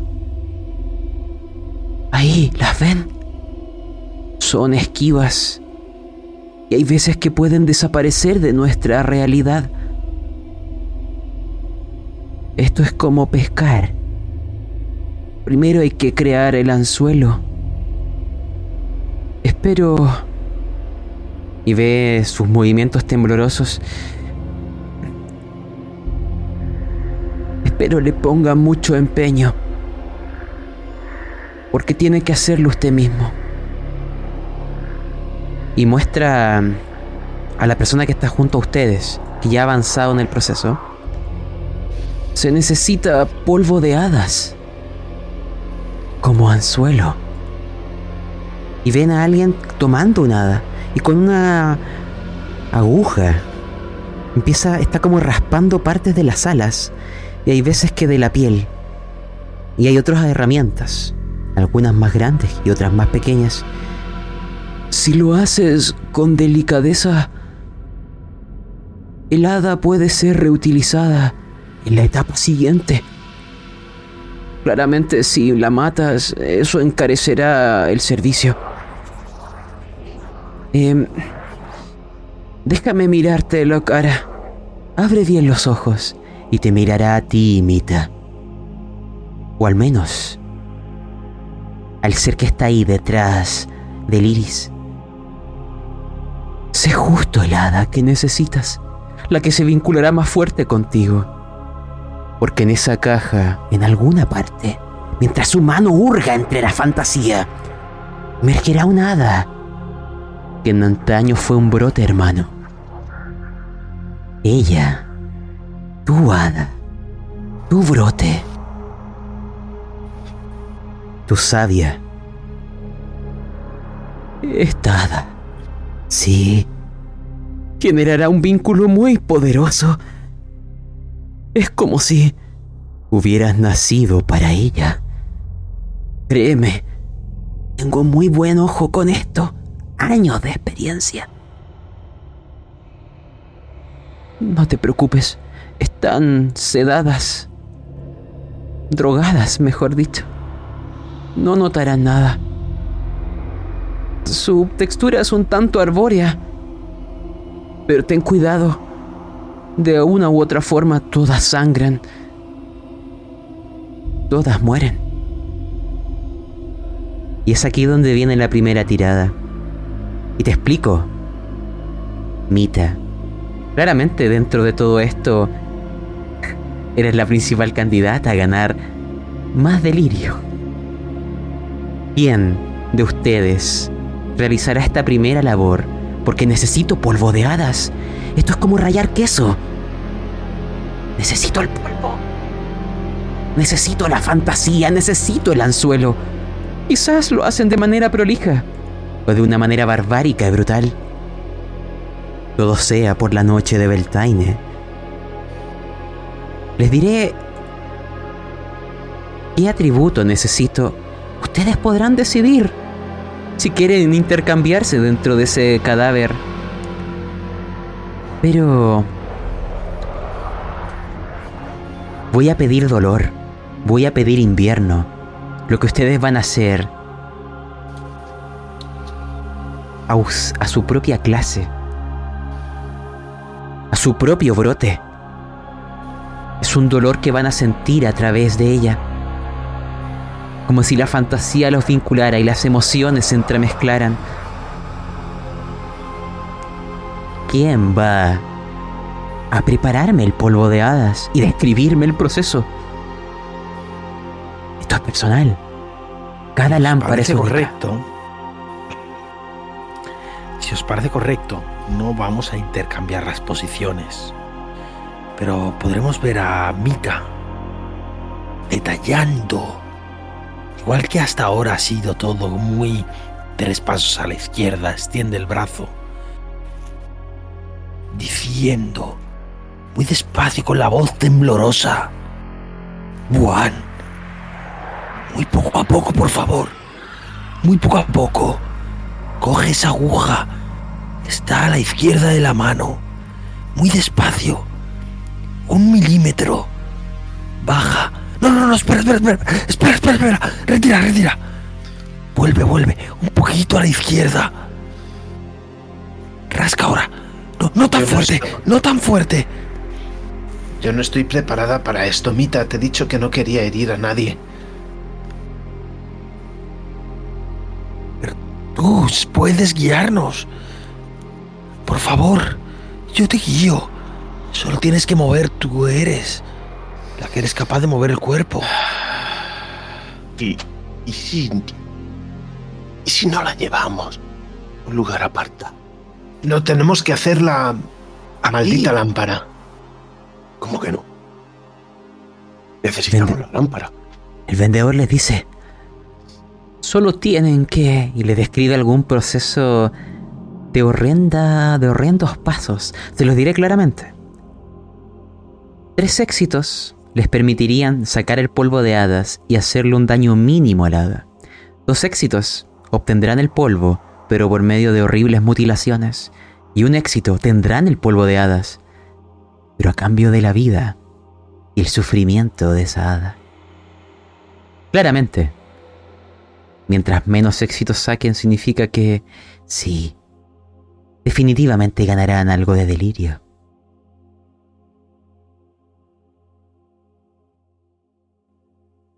Escúchame, yo soy capaz de hacerlo. Pero fuera del cuerpo, cojamos el hada. Nos apartamos. Yo salgo por la raja de la barriga. Traigo el polvo. ¿Qué, qué, qué raja de la barriga? ¿Cómo? El cadáver, el cadáver. La raja del cadáver. Ahí puedo salir del cuerpo. O por la Yo no he hecho ninguna raja. Eh, Esto ya estaba así cuando llegué. Ah, pero, pero, Tranquila. pero miren, lo que está sugiriendo Pod podría yo hacer que disminuya en uno la dificultad. Es simplemente que lo lance, en este caso quien está moviéndose, que es Juan, me describe dentro del proceso cómo Pot en algún momento, no sé si sale desde la boca, si este cuerpo parece agacharse, haciendo que su propia figura oscurezca eh, el proceso y de la boca emerja helada para hacerlo por ti. Imagínense aquello. Y con esa idea, yo les bajo en un dado la dificultad. Y... ¿Y si te ven? ¿Quieres acabar en esa caja y ser Oh, no, tú el siguiente? Tenemos que alejarnos. Eso, eso, esperad. Pregúntale. ¿Cuáles son los otros pasos? Es algo personal, ¿no? Queremos hacerlo privado.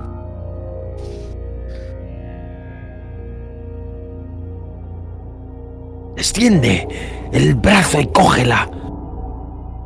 Coge a mi alada.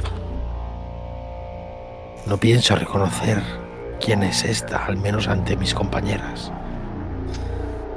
Y con toda la delicadeza que soy capaz, la cojo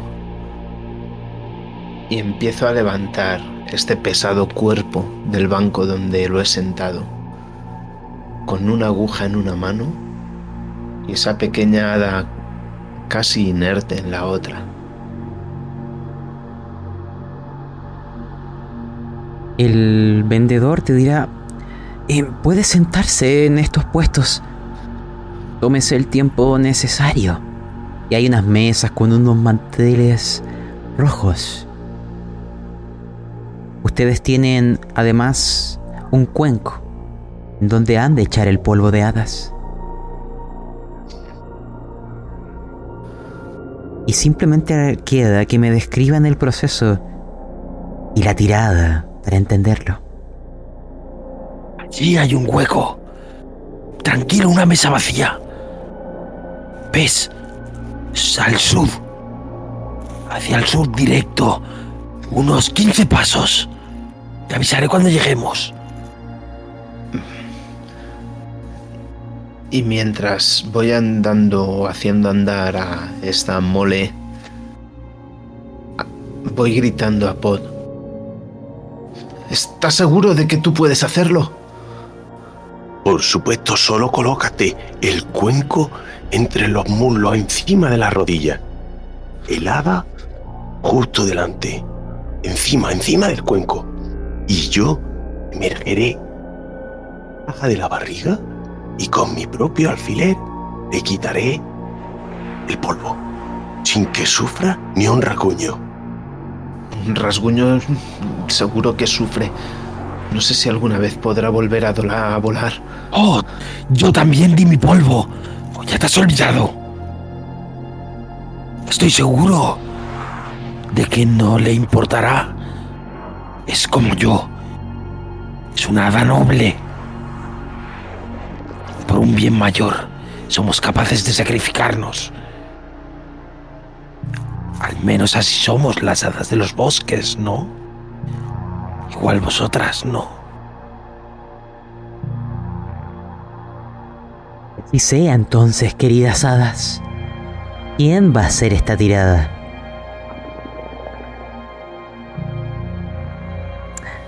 Ot, ¿No? ¿Hemos dicho? Ya, ¿Sí? explico, te voy a pedir el dolor, el invierno, porque ese sentimiento entre lo que harás es desgarrador. Recuerda, te estoy disminuyendo un éxito. ¿Eh? Digo, un- una dificultad.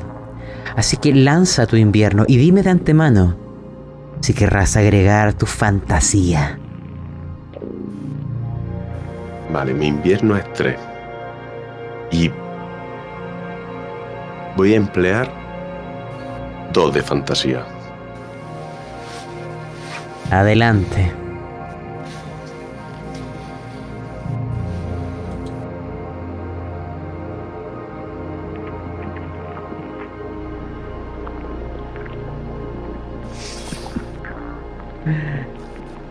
Ganarás uno de delirio.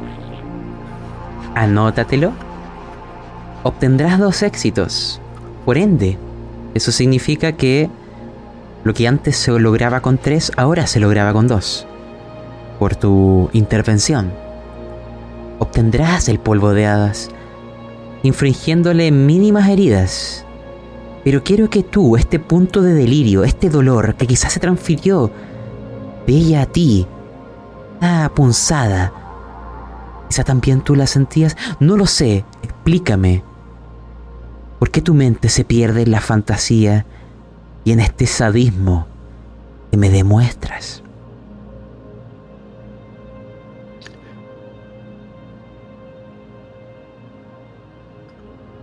El hada yace languideciente sobre el cuenco. Su ala reposan en el interior. Od emerge. Esa cicatriz ya casi reseca la barriga de humano. Porta su mano, su precioso alfiler y casi introduciendo parte del cuerpo, con sumo cuidado, empieza a introducir la punta del alfiler, cada una de las membranas del ala, separando el polvo, la piel e incluso de la membrana, zando con el, la fría punta del alfiler en los nervios que separan las membranas del ala. Sí. Punzante dolor eléctrico. Casi, casi recorre la columna vertebral de pod. Cada uno de los pinchazos hace que los pelos del cuello de pod se pongan de punta. Mira a través de la máscara el rostro drogado de la compañera y ve como las lágrimas recorren su mejilla, a pesar de no proferir ni un solo grito. Pero el dolor, el dolor lo siente igual. Está estirpando la magia helada. Está proveyéndola de su naturaleza. Le está robando la fantasía, la está convirtiendo en un muñeco o el trapo que le espera en su interior y le mira con su ojo de botón muerto toda la operación. Imaginen, ese polvo lo reúnen en aquel cuenco. El hada está viva. Es el vendedor quien se acercará a ustedes viendo vuestro avance. Les ensalzará en elogios haber logrado hacerlo de manera tan pulcra, tan detallada. Y les dirá que solo hay que continuar con el siguiente paso. Él tomará ese polvo, lo echará dentro de la lámpara. Les dice aún, aún falta incorporar la luz. Lo pone sobre la mesa de color rojo. Saca un poco del polvo que echó dentro y lo mezcla con una pasta. Empieza a trazar lo que parecen ser signos, círculos y figuras geométricas. Él les dice, es para llevar a cabo la salmodia de las llamas y llamar a estos seres para atraparlos. Y es aquí donde uno de ustedes tendrá que llevar a cabo esto. ¿Mm? Lo que hay que hacer es... es simple. Aún tienen el hada en sus manos. Aún es parte de este anzuelo. Esta salmodia es simplemente balbucear algo. Vamos a imaginar que es quien mueve las cuerdas pero es otro quien ha de lanzarme para ir repartiendo las tiradas. De acuerdo, acá lo que harán será llamar. Están realizando magia de estos seres humanos. Parece que también conocen algo de la fantasía. Llamarán a estas protollamas. Estos fragmentos de la llama original de simplemente un destello lejano de Formalhaut. Quieren que llegue a la lámpara. El hada y el polvo son parte de aquello. El polvo es el anzuelo. El hada es el sello. Solo la fantasía podrá encerrar la fantasía.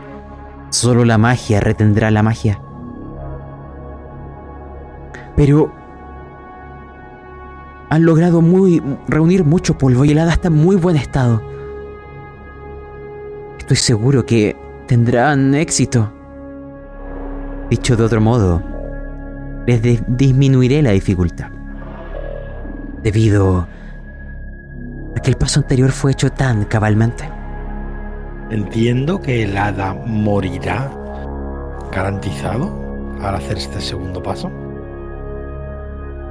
No lo sabes. El vendedor, imagínense que les da una explicación que va a abarcar tu pregunta.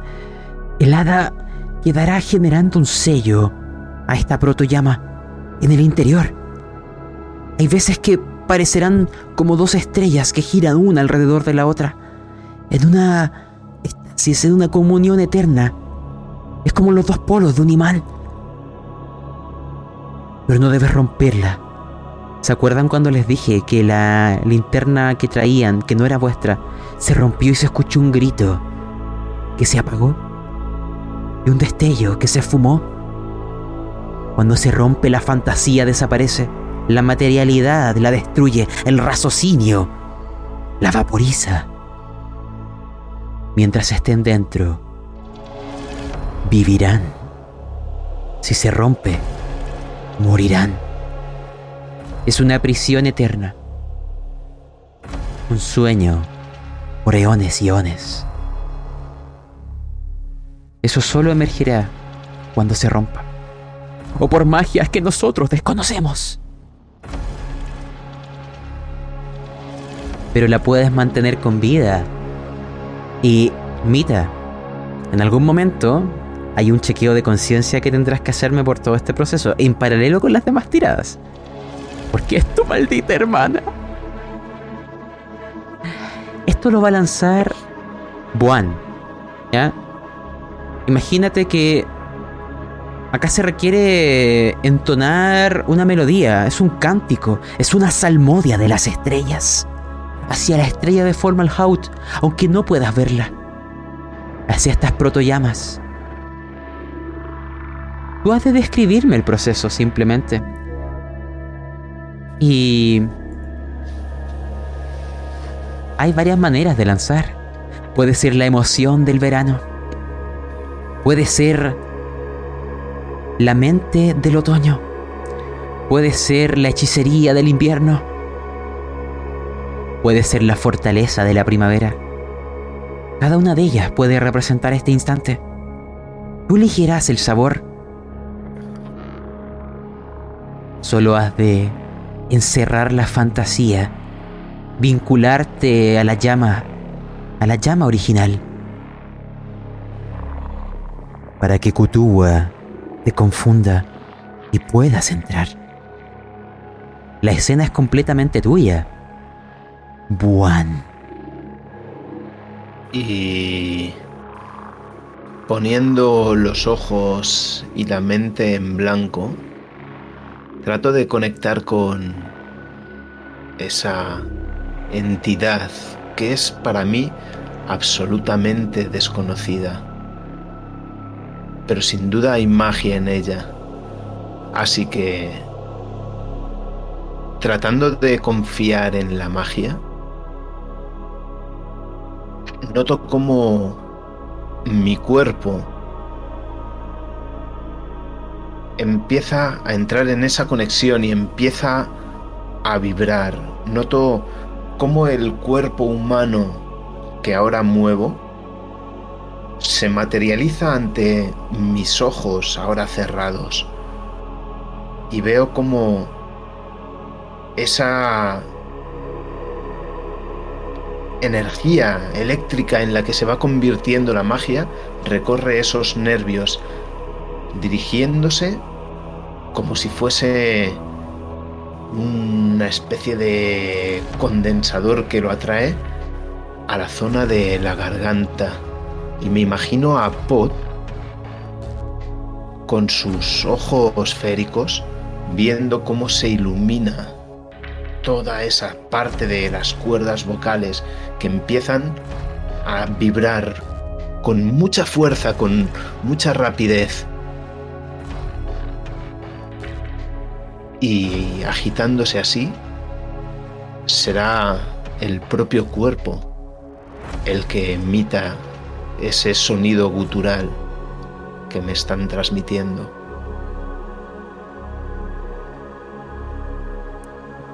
Con bastante poco acierto.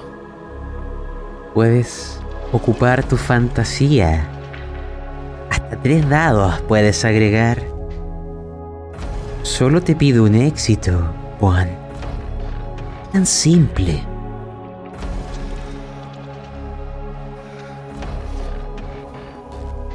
Y viendo el sacrificio que ya hemos hecho,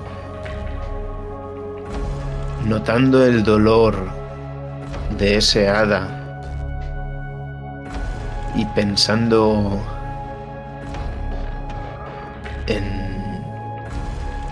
ese incierto final, en esa eternidad de, de mm, aislamiento. Lo que hago es golpear esa linterna y salir de allí corriendo con el hada en la mano. De acuerdo. Sin embargo, voy a interpretar tu fracaso en la salmodia de la siguiente forma.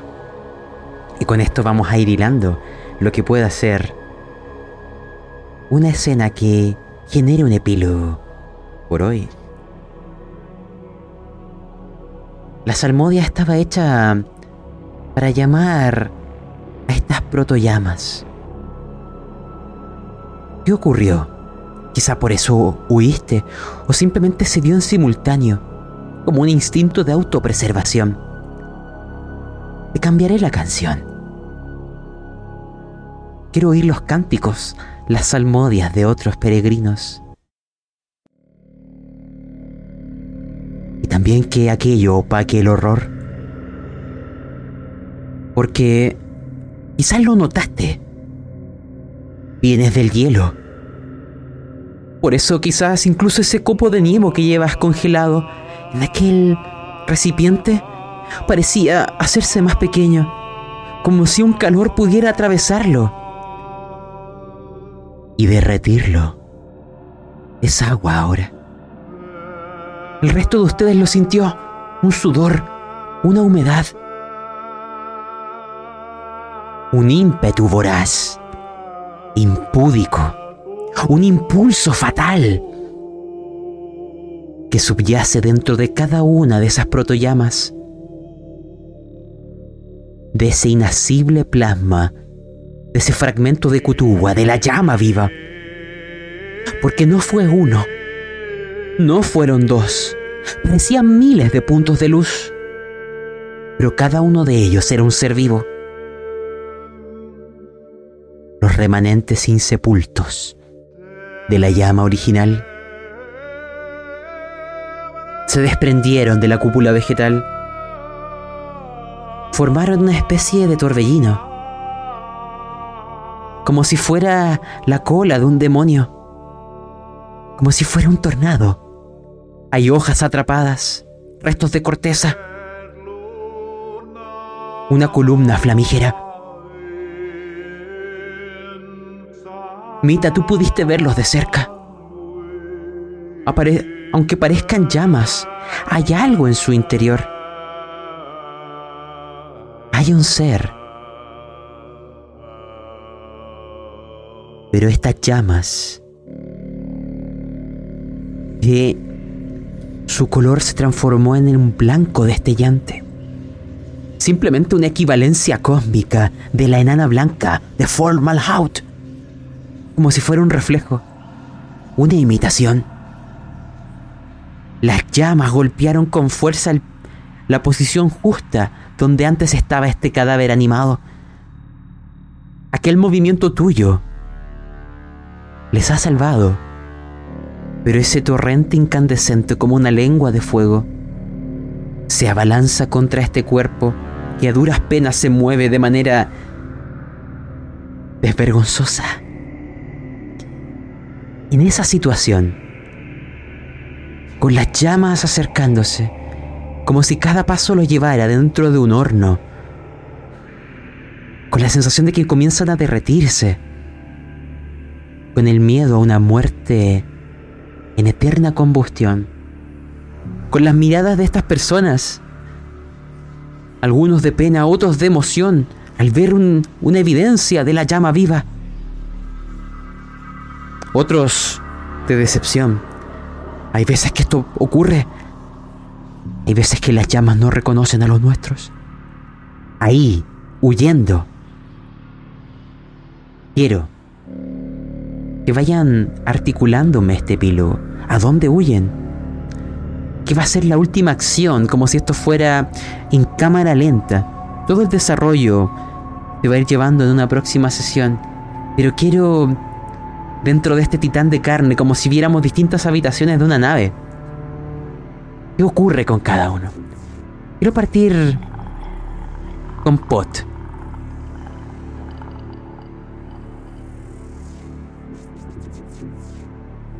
Pot de repente se sacude. Estaba en una especie de trance con los cánticos. Estaba viendo cómo esos impulsos mágicos y eléctricos recorrían las cuerdas vocales de arriba a abajo, cuando de repente el cuerpo se sacude, empieza a notar calor a través de la boca de esa columna de fuego. No entiende lo que está pasando. No entiende lo que está pasando. Mira hacia sus compañeros. Que lo único que puede decir es: ¡Corre!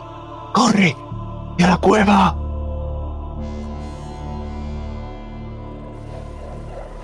Em, Yo, perdona, Pablo, pero creo que igualmente debería hacer antes del epílogo esa tirada de conciencia. El epílogo variará de una manera o de otra, depende del resultado. Sí, de hecho, buena idea. Hazme el chequeo de conciencia porque hay una última tirada general que voy a pedirles a todos. No es para el delirio. ¿Estos dados de 6? Es- ¿La tirada de conciencia? No, no, es eh, una cantidad de dados igual a tu delirio, en tu caso 4. Si en uno de ellos sale 4 o más, la fantasía embriaga. Vamos a ver ahí. En los cuatro. Ole.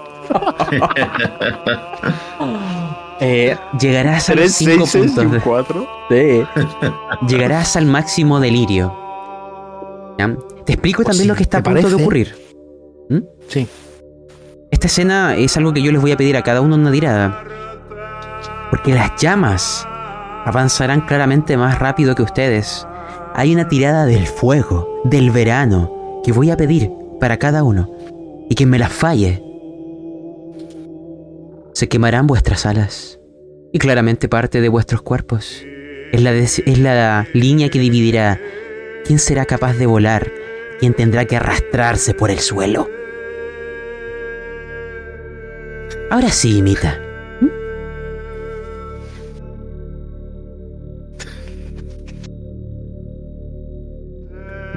Fantasía entiendo que ya no puedo usar, ¿no? Porque no tiene ningún sentido. Em, no, no, Dentro no. del delirio ya no pierdo nada. Mira, tú vas a tener que después digo para la tirada, porque entonces voy a hacer la tirada del fuego para, para, para hacer el epílogo todo conjunto. si te parece. Y creo que como ya he salido del delirio, no merezco usar fantasía. Y la voy a tirar pelada. la Mira. Pero-. Nando, pero tirar. Qui- Quiero decir que aunque estés al máximo de fantasía, tu hada De sigue delirio. jugando. O sea, de, de Sí, sí. delirio.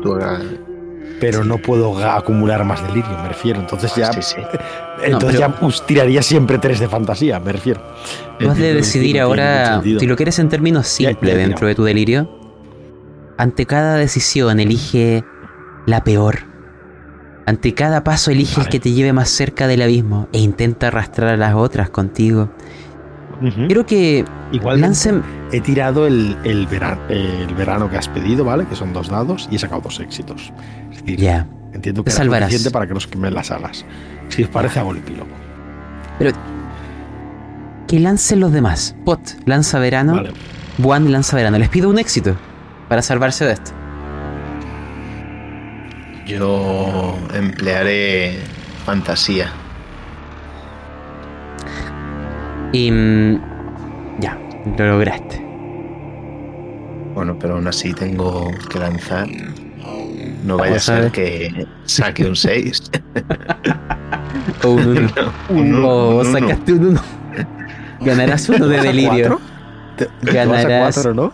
No, no, no, no, me voy a 5, a 5. De acuerdo. Y Pot. Faltas tú, creo. Estás silenciado, Pot. No te oímos. Vale, Además vale, de sordo, vale. no te oímos. Vale, voy a tirar. Voy a tirar el verano. ¿Vale? Eh, necesito un éxito, ¿no? Sí, Pues entonces voy a emplear uno de fantasía, ¿vale? de A acuerdo. mi verano.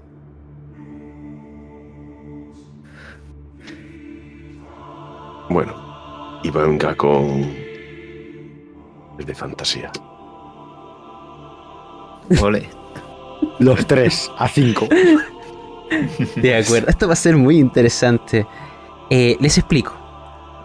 El cuerpo animado que llevan se quemará. Ustedes lograrán huir a tiempo.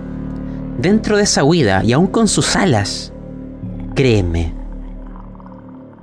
el epílogo de hoy, porque este grupo de, de alas delirantes por la fantasía, ahora, como el bosque las ha tomado, como las ha reclamado, tendrán que para cerrar en la, me imagino, última sesión, dejarse llevar por las cosas más sádicas, crueles y barbáricas, por los deseos más oscuros, por las desinhibiciones que tendrán que demostrarme, por el apetito por alcanzar la llama viva, por llegar a la noche de Beltaine, a Cotúa. Pero eso tendrá que esperar por hoy, en esta explosión incandescente. Mita, ahora sí haz tu epílogo. Y... No sé qué pasó con tu hermana. Invéntatelo tú. Yeah. Oigo a voz gritar. Corre o huye. O vamos, no estoy seguro. Y me acerco a la córnea del ojo y me pego. No consigo vislumbrar la mano. ¿La porta o no la porta? Vuelo y revuelo dentro de la cabeza, acercándome a la otra, intentando ver la mano. Y empiezo a rasgar la córnea, ya que no consigo ver a mi hermana. Y ese fuego nos persigue, viéndola a través de los ojos. Solo puedo ver el puño cerrado. Y rasgo el ojo y empiezo a salir a través de él, asomando mi cabeza intentando salir por el propio ojo para alcanzar a mi hermana. Y el fuego nos alcanza por detrás. Alcanza este cadáver. Empieza a quemar a mi alrededor.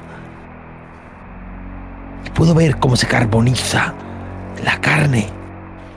Puedo ver cómo esa mano, este fuego tan intenso, esa mano empieza a carbonizarse. Y se va abriendo ligeramente al perder los tendones, la tensión. Y entonces me di cuenta que sí que la portaba con medio cuerpo aún, intentando empujarme como si estuviera saliendo por un agujero estrecho. Y... Y la veo. Y veo sus pequeñas alas de hoja prenderse en una combustión espontánea volverse negra, totalmente negra esa madera carbonizada, como se va deshaciendo mientras el cuerpo deshaciéndose corre, corre y avanza. Y se va perdiendo trozos de carne negros. Pero mi hermana queda allí. Y yo intento acabar de salir aunque estoy medio atrapada en el ojo. Y grito. Y grito con mi voz de hada.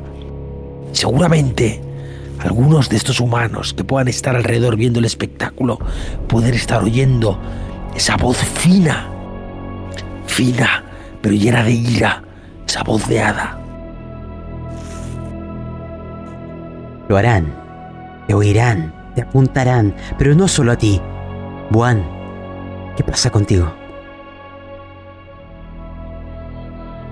Yo lo que hago es escoger el camino más directo, atravesando esa parte de, del vientre por donde ya había hecho un pequeño agujerito. Noto el calor, noto cómo me envuelve y eso me vuelve loca. Salgo sin ningún pudor, sin pensar que puedo estar rodeada de esta gente grande y atravieso ese cuerpo que gotea sangre y lanza pequeños trocitos de carne según salgo. Y vuelo alto, vuelo perdiéndome en la noche hacia un árbol para huir de las miradas de quien haya podido estar viendo. Y posada en ese árbol,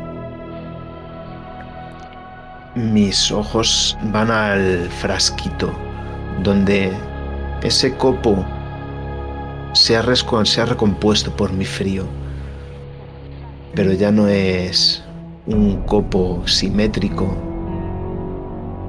se ha quedado retorcido y en vez de tener forma hexagonal, forma un heptágono con cortes, con grietas, totalmente corrompido.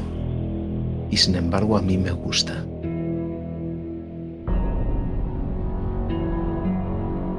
Quiero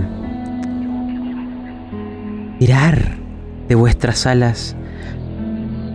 Las tres han llegado a los cinco puntos de delirio. Así que presentaré el sendero más delirante de mórbida fantasía. Porque ustedes han venido a la noche de Beltaine, a la noche del fuego, a donde está la llama viva, la fuente de la fantasía, lo que puede reestructurar nuestra realidad, lo que puede hacer lo imposible realidad. Por Malhaut, en algún lugar del vacío, onde este clamor. Ustedes ya comienzan a respirar esta insana seriedad, este horror, este creciente desasosiego.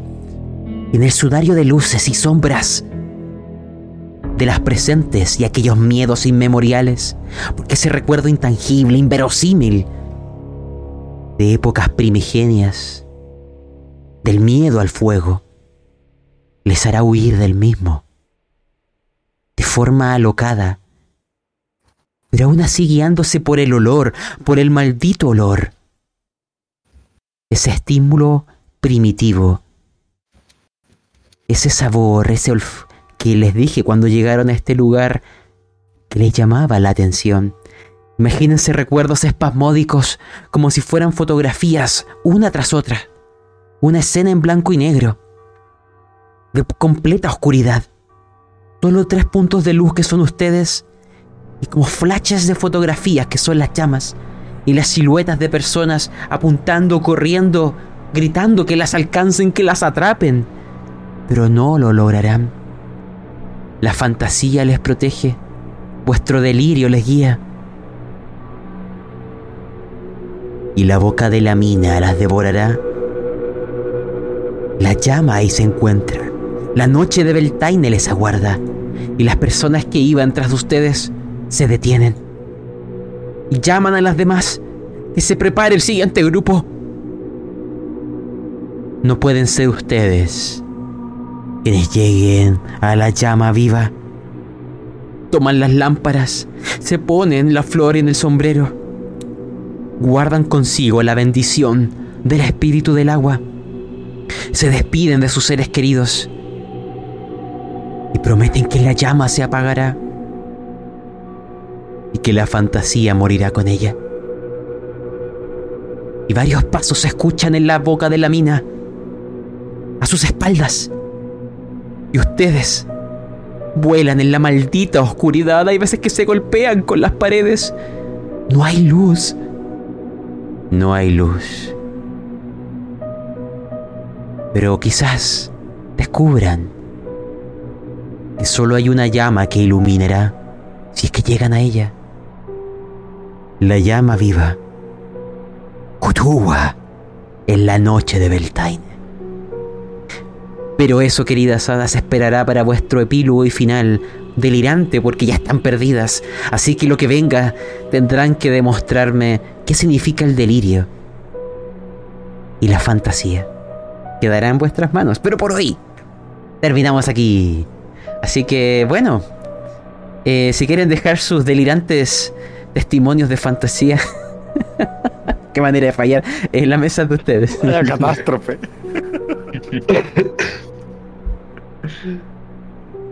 Ay, pues. Ya veremos a ver cómo acaba esto. Pues lo descubriremos en 15 días, si no hay contratiempos, ¿verdad? El día 9. No, el día 9 yo ya os dije No. que no estoy. Ah, chicos. es verdad. Va a esperar mucho más este final, pero llegará. Pues Va a esperar más. entonces Pero- eso, en, en- en tres semanas, no más, ¿verdad? En algún momento. seríamos- Sí, En algún momento. Dejémoslo en eso. Perfecto. En algún momento. ¿Ya? en algún En momento. algún momento ¿Ya? jugaremos esta última sesión de hadas delirantes y, y no sé si nos comeremos a muchos humanos en el camino. Lo más probable es que sí. O que sea al revés, que no coman ellos. No lo sé. Bueno, a, a ti te dejamos las chaquetas, no te preocupes. Al menos Pues la, la fantasía les guiará, espero. La delirante fantasía. Esperemos que sí.